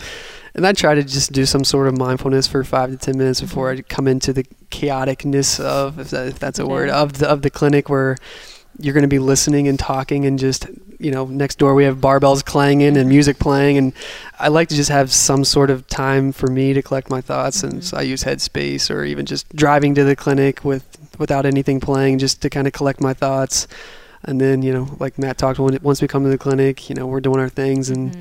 Outside the clinic, you know, I, training wise, probably more of an endurance athlete than anything else. Running is, I wouldn't say it's a it's a passion of mine. I love running. I love the the disconnectedness of it. Mhm. Um, I, I, completely unplug. I never use any sort of listening, you know, no Mhm. headphones or anything. I, I like that aspect again from like just the mindfulness of it. Mhm. And then I use, you know, strength training and CrossFit as kind of just an adjunct accessory piece to Mhm. try to keep myself um, strong and healthy.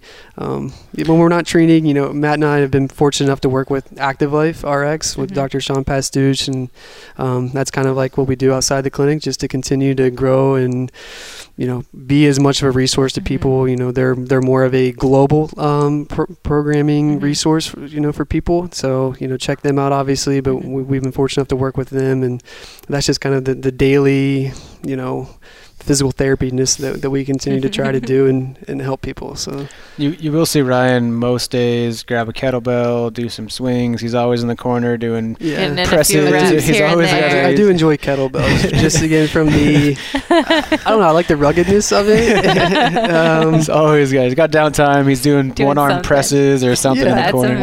well, so we didn't even talk a lot about like our endurance Uh-huh. um, athletes a whole lot, but w- that's kind of our forte is the the CrossFit Yeah. population and just the endurance athletes, and you know I, I like the kettlebells because anyone can use them. You know, any, you know if you Mhm. give some an endurance athlete who needs some strength training a kettlebell and a resistance band, you can do a lot of stuff. You can get Mhm. pretty creative with that. So you know, yeah, we have kettlebells laying around, picking you know some up. You know, I always like to do like a every hour on the hour kind of thing. Like oh yeah, That's doing awesome. goblet squats, doing something just to move and and get that greasing the groove aspect uh, of, daily movement practice. I So. think we should all do that. We should just have kettlebells Yeah. in all of our offices. Yeah, with the whole like you know the traditional like pull up bar under the door every time you go into Yeah. the board, do some pull ups. Yeah. Um, so we try to do that It's as that much. movement throughout the day, right? It doesn't yeah, always have to be greasing the groove. Yeah, Mhm. so Yeah, I So think important. I think we're fortunate enough that like our exercise has become like our marketing too. Like it's been a lot of fun. We get to, we sh- you know, show up at a CrossFit gym and do some WODs or a group ride or a group run or you know we sponsor some some local endurance groups and some Mhm. local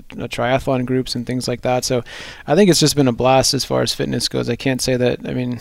I'm not really training for any one thing specific at this point, but uh, we just love to be as well rounded as we can, and that's kind of what we've done for the past couple years now. And so, um, you know, you'll always see us out at different places doing different things, and and more or less just kind of having fun. Mhm. yeah. Or just jumping in on a, I don't know, what was that run that you did last year? Like 20 something miles? Oh, that was.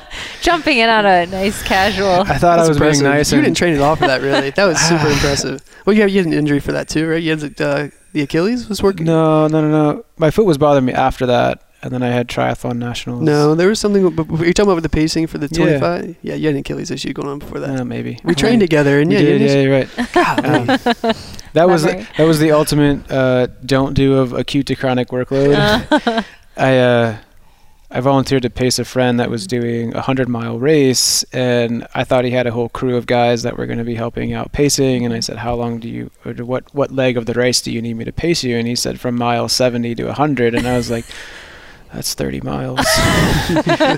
and I couldn't at that point I couldn't back out and or fake the fact that I've never even ran a marathon before.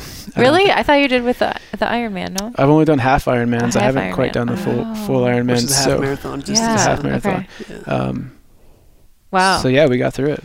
yeah. Kudos, man. Covered 30 miles on foot. Very It cool. was it was one of those experiences that was amazing and this was kind of plays back to kind of like the the mental side of training and Mhm.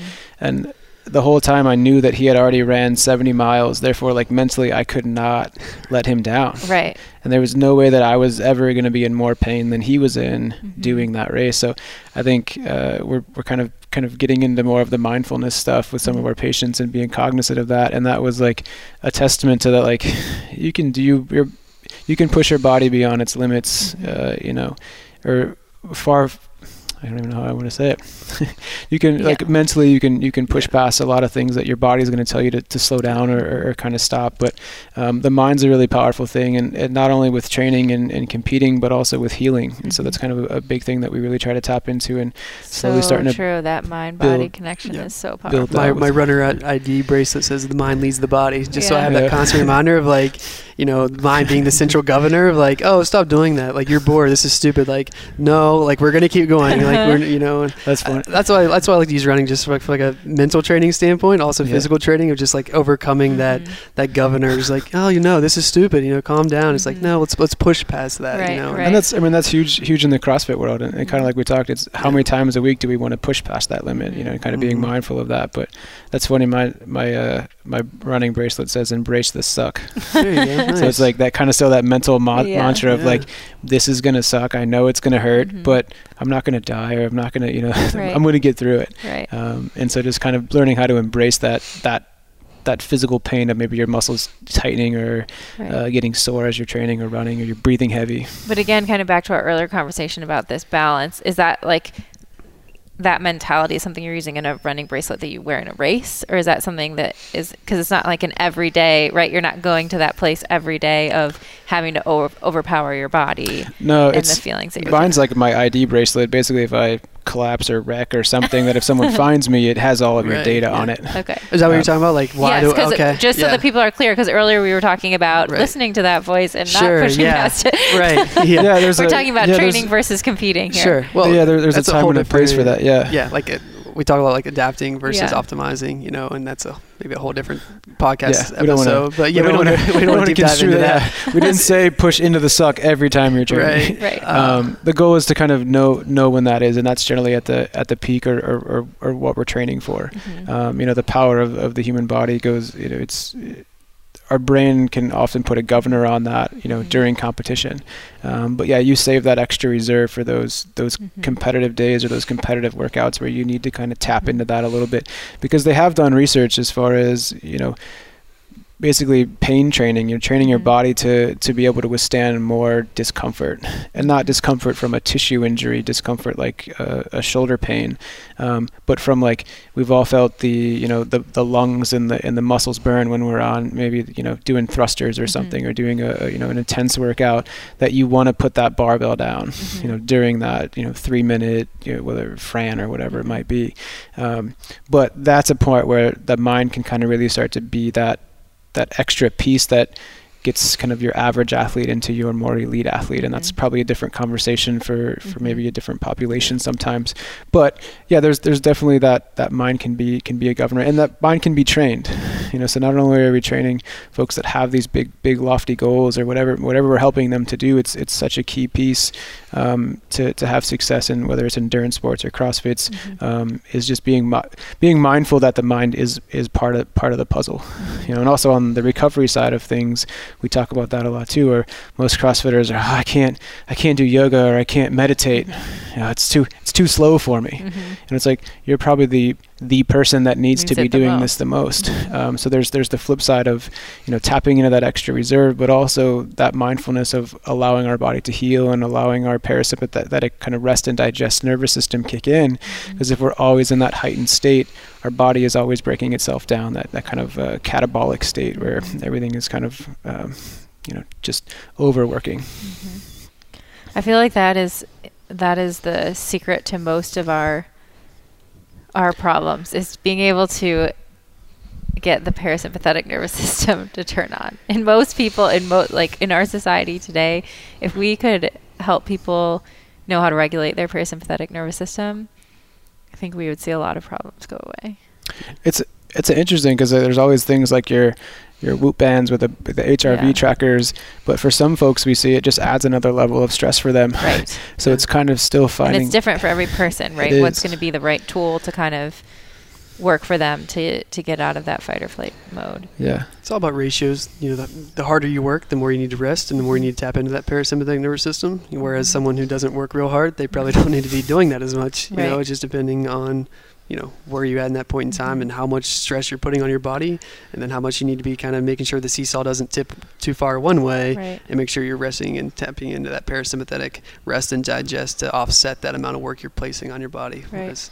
and i think i mean we've talked a lot about a lot of different things here, but we always tell folks to just pick one thing to start working on. You know, if yes. it's something as simple as I'm going to sleep an extra 30 minutes a night. Great, start there. You know, people now there's you know you get this flood of everything on the internet, or I should be doing this, or these elite athletes are doing that, and I should be buying this apparatus. Mm-hmm. Um, All these different it, recovery tools. Exactly. There's a million and one things you can do. And everyone gets really overwhelmed, and, and you know just trying to optimize your health becomes a stress. You know, we never want that to be the issue. Or, you know, if somebody's giving you mm-hmm. ten different things to work on, that's just too much, and it's mm-hmm. it's not going to accomplish anything. So, you know, our goal is yeah, like we talked about, kind of finding that that low hanging fruit, or what can we start to address, or what subtle goals can we start mm-hmm. to set for these folks that are that are attainable, that give them success. Um, so that's always huge. Is I know you try to take, you know, to look at the big picture, right?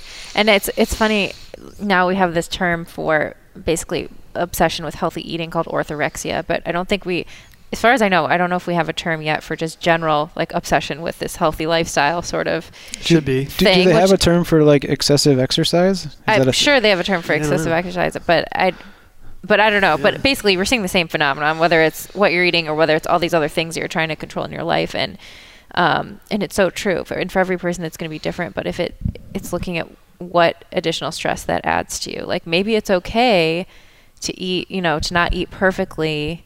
Um, if you're not going to be obsessing about every little thing and if you're constantly worrying about never eating a single gram of sugar or artificial yeah. food and that's causing you more stress then that that stress is just adding yeah. again like you said like more load or more stress to the system that is going to have a negative impact yeah. yeah.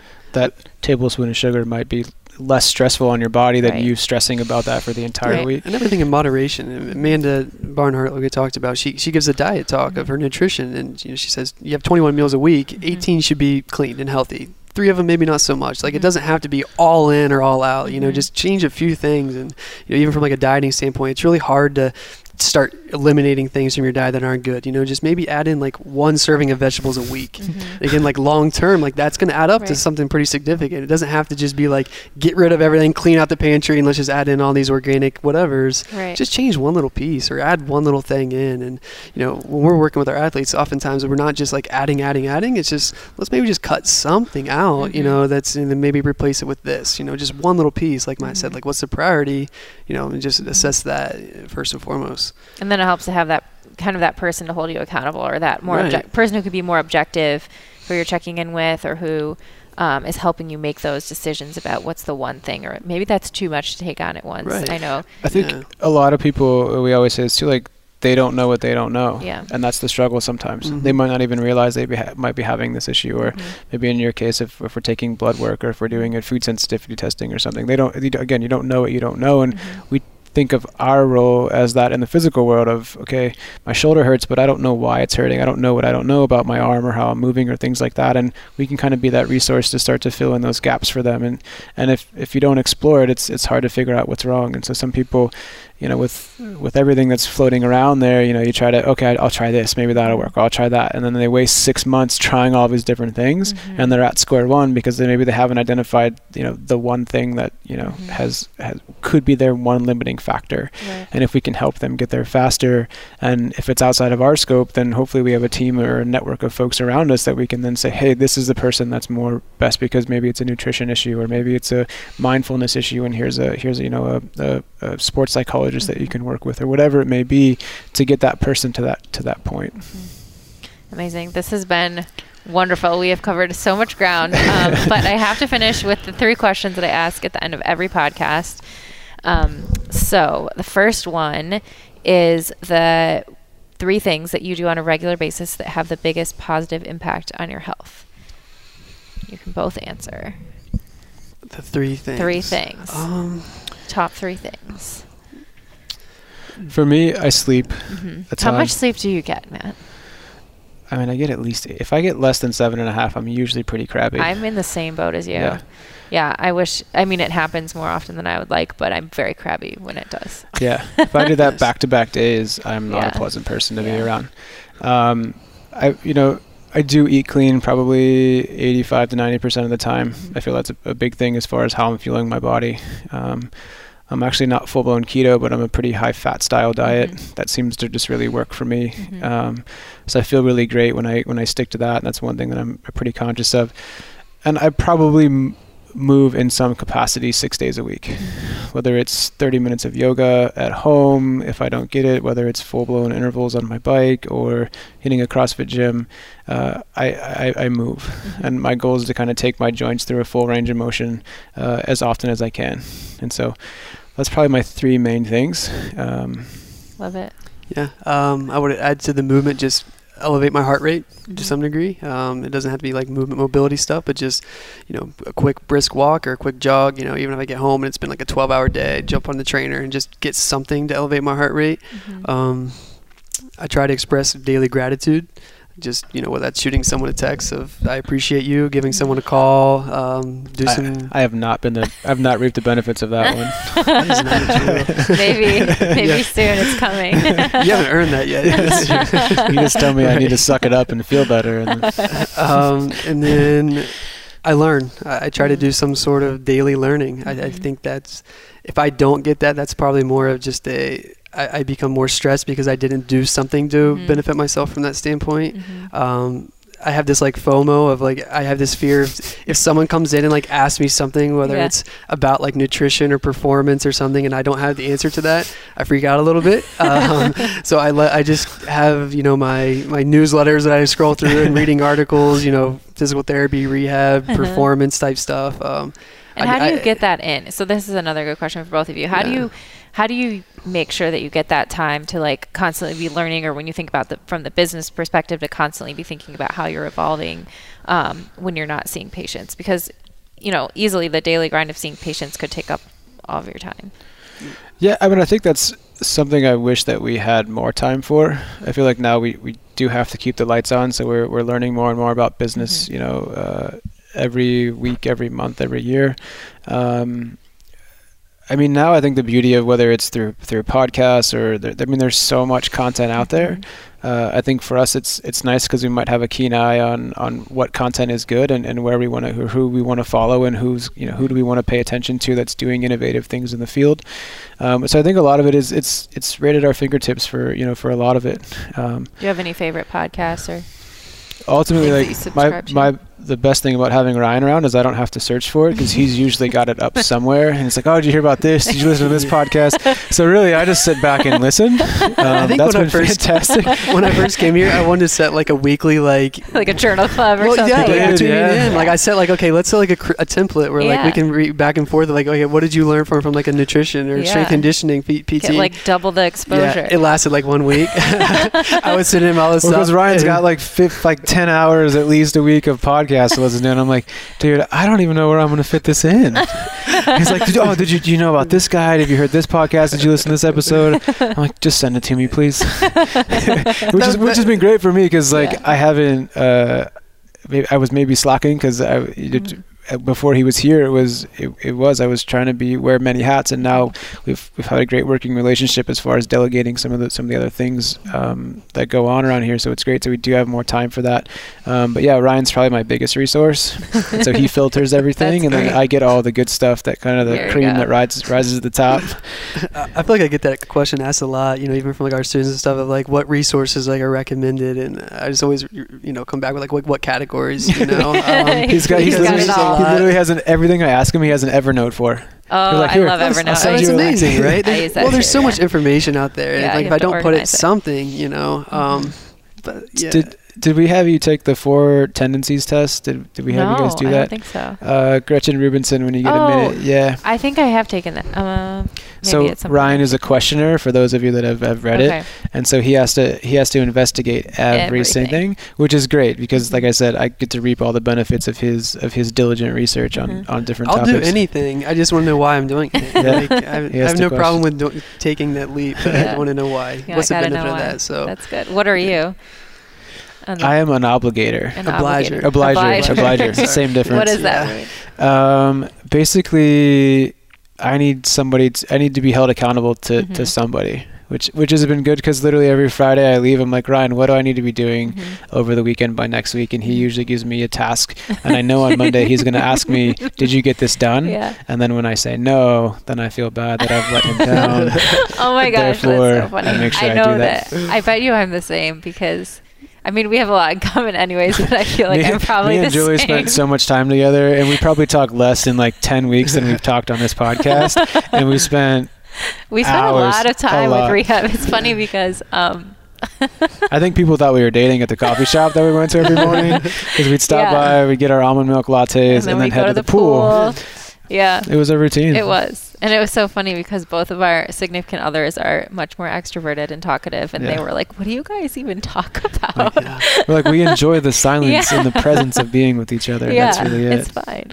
Um, I'll have to take that test and report back. Um, anyways, next question is one thing that you think would have a big impact on your health, but you have not implemented it or you have a hard time fitting it in for me, it's finding the balance between work and, and rest and mm-hmm. work life balance. Um, so you're reading too many things and listening well, to too many podcasts. never turns it off. That's yeah, which is hard, which is right? and it's a good. I mean, it's a good problem to have that you're so interested and well, you love it so much. My issue is that you know dis- disconnecting from that aspect, disconnecting mm-hmm. from work, it, it, it, causes anxiety. Uh, you know, for me, and I've, I've realized that's an issue. You know, mm-hmm. even on weekends of you know Saturdays and Sundays where I feel like I should be doing something to, to further the business or mm-hmm. further myself professionally. Mm-hmm. Um, and if I'm not doing that, then I, I do feel the the side effects of that, mm-hmm. which that's something I've been working on, you know, mm-hmm. this year to, to, to, get away from that to where I can separate those 2 mm-hmm. um, but that, I think that's probably my biggest thing is continue to try to find that balance and finding ways to where I can separate myself mm-hmm. um, from this environment and, and, be okay with it and not just feel like I need that constant stimulus where, mm-hmm. you know, I'm running myself to the ground at the same time. Mm-hmm. Um, but just, yeah, that, that, that finding the balance, which I think is any of us, but for me, yeah. you know, the, the, the toll that it's placed on me, uh, it's something I'm trying to, to improve. So I can uh, relate to you on that one yeah. for sure. Um, but I mean, I would really like to get back, and I need to get back to my my mindfulness practice. Mm-hmm. Um, I, I, was diligent for a little while, and I've really kind of gotten away from that, and that's something that I would like to bring back in into my into my kind of weekly routine that I think will help me just whether it's de- mm-hmm. you know decompress from the week, just uh, you know general uh, wellness at that mm-hmm. point. Um, you know, so that's I'm a I'm an introvert by nature, like mm-hmm. we talked. So being here is and talking all day becomes very very mm-hmm. stressful for me, uh, and I need to kind of just start to create or hold myself accountable to to you know a block of time each day to mm-hmm. start to do that uh, again. And that's probably the biggest thing right now that's probably missing from you know my my exercise routine or my daily mm-hmm. routine that I'm not doing on a on a mm-hmm. regular basis. That's so funny because both of those things are like the two things that I think are most important for me right now too.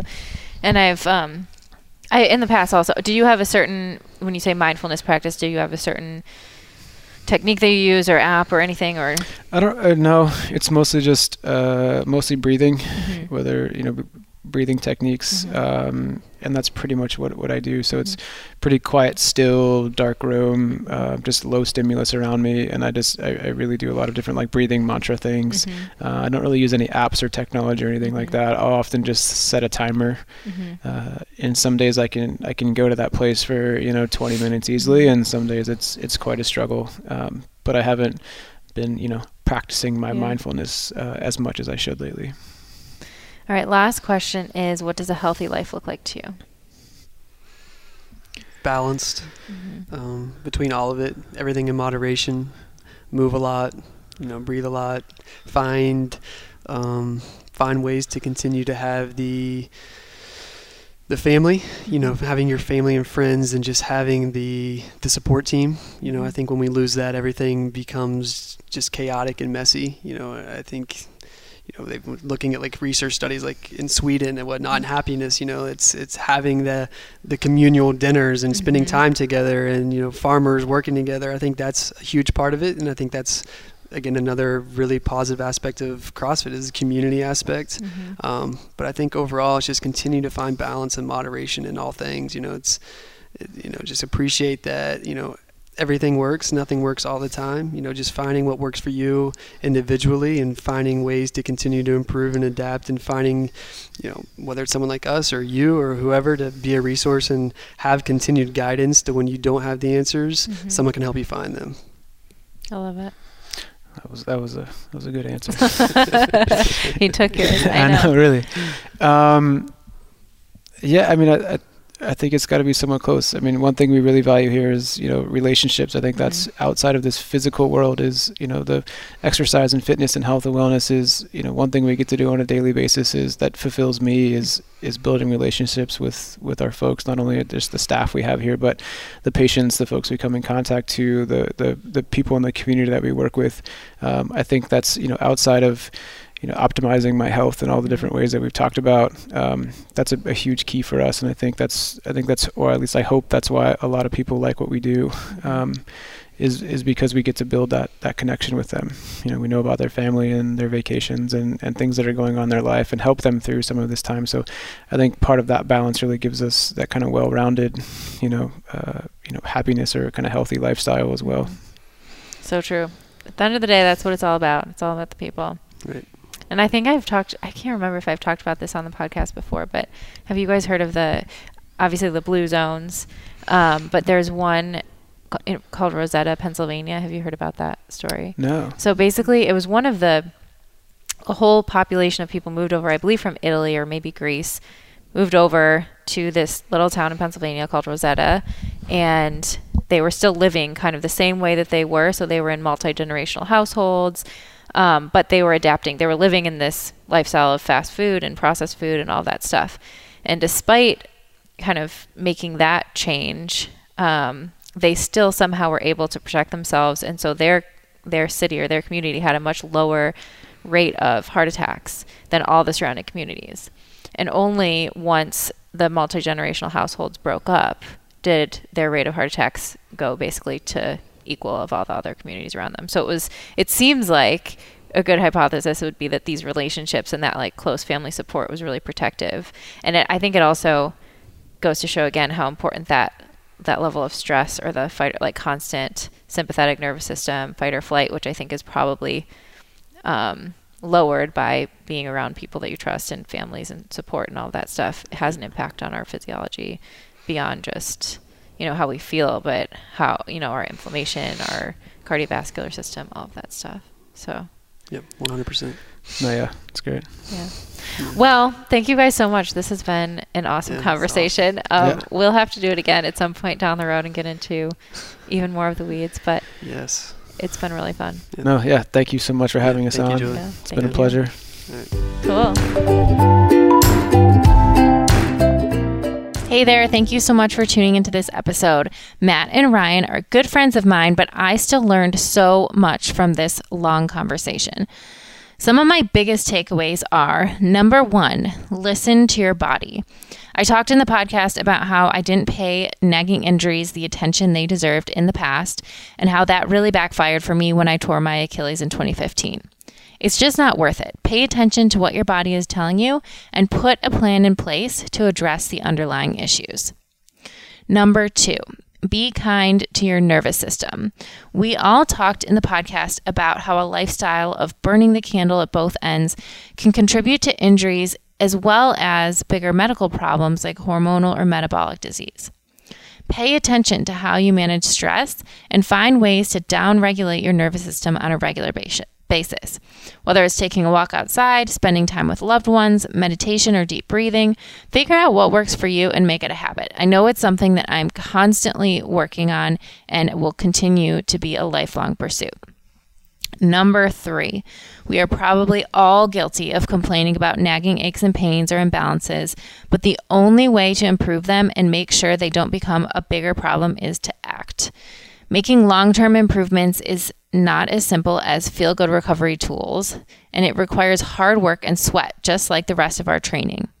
I know there are things I've been putting off for years because I know they'll take time and a dedicated effort, but I know that these things are never going to get better or could end up in a much bigger injury one day until I put that hard work in that Matt and Ryan talked about to address them.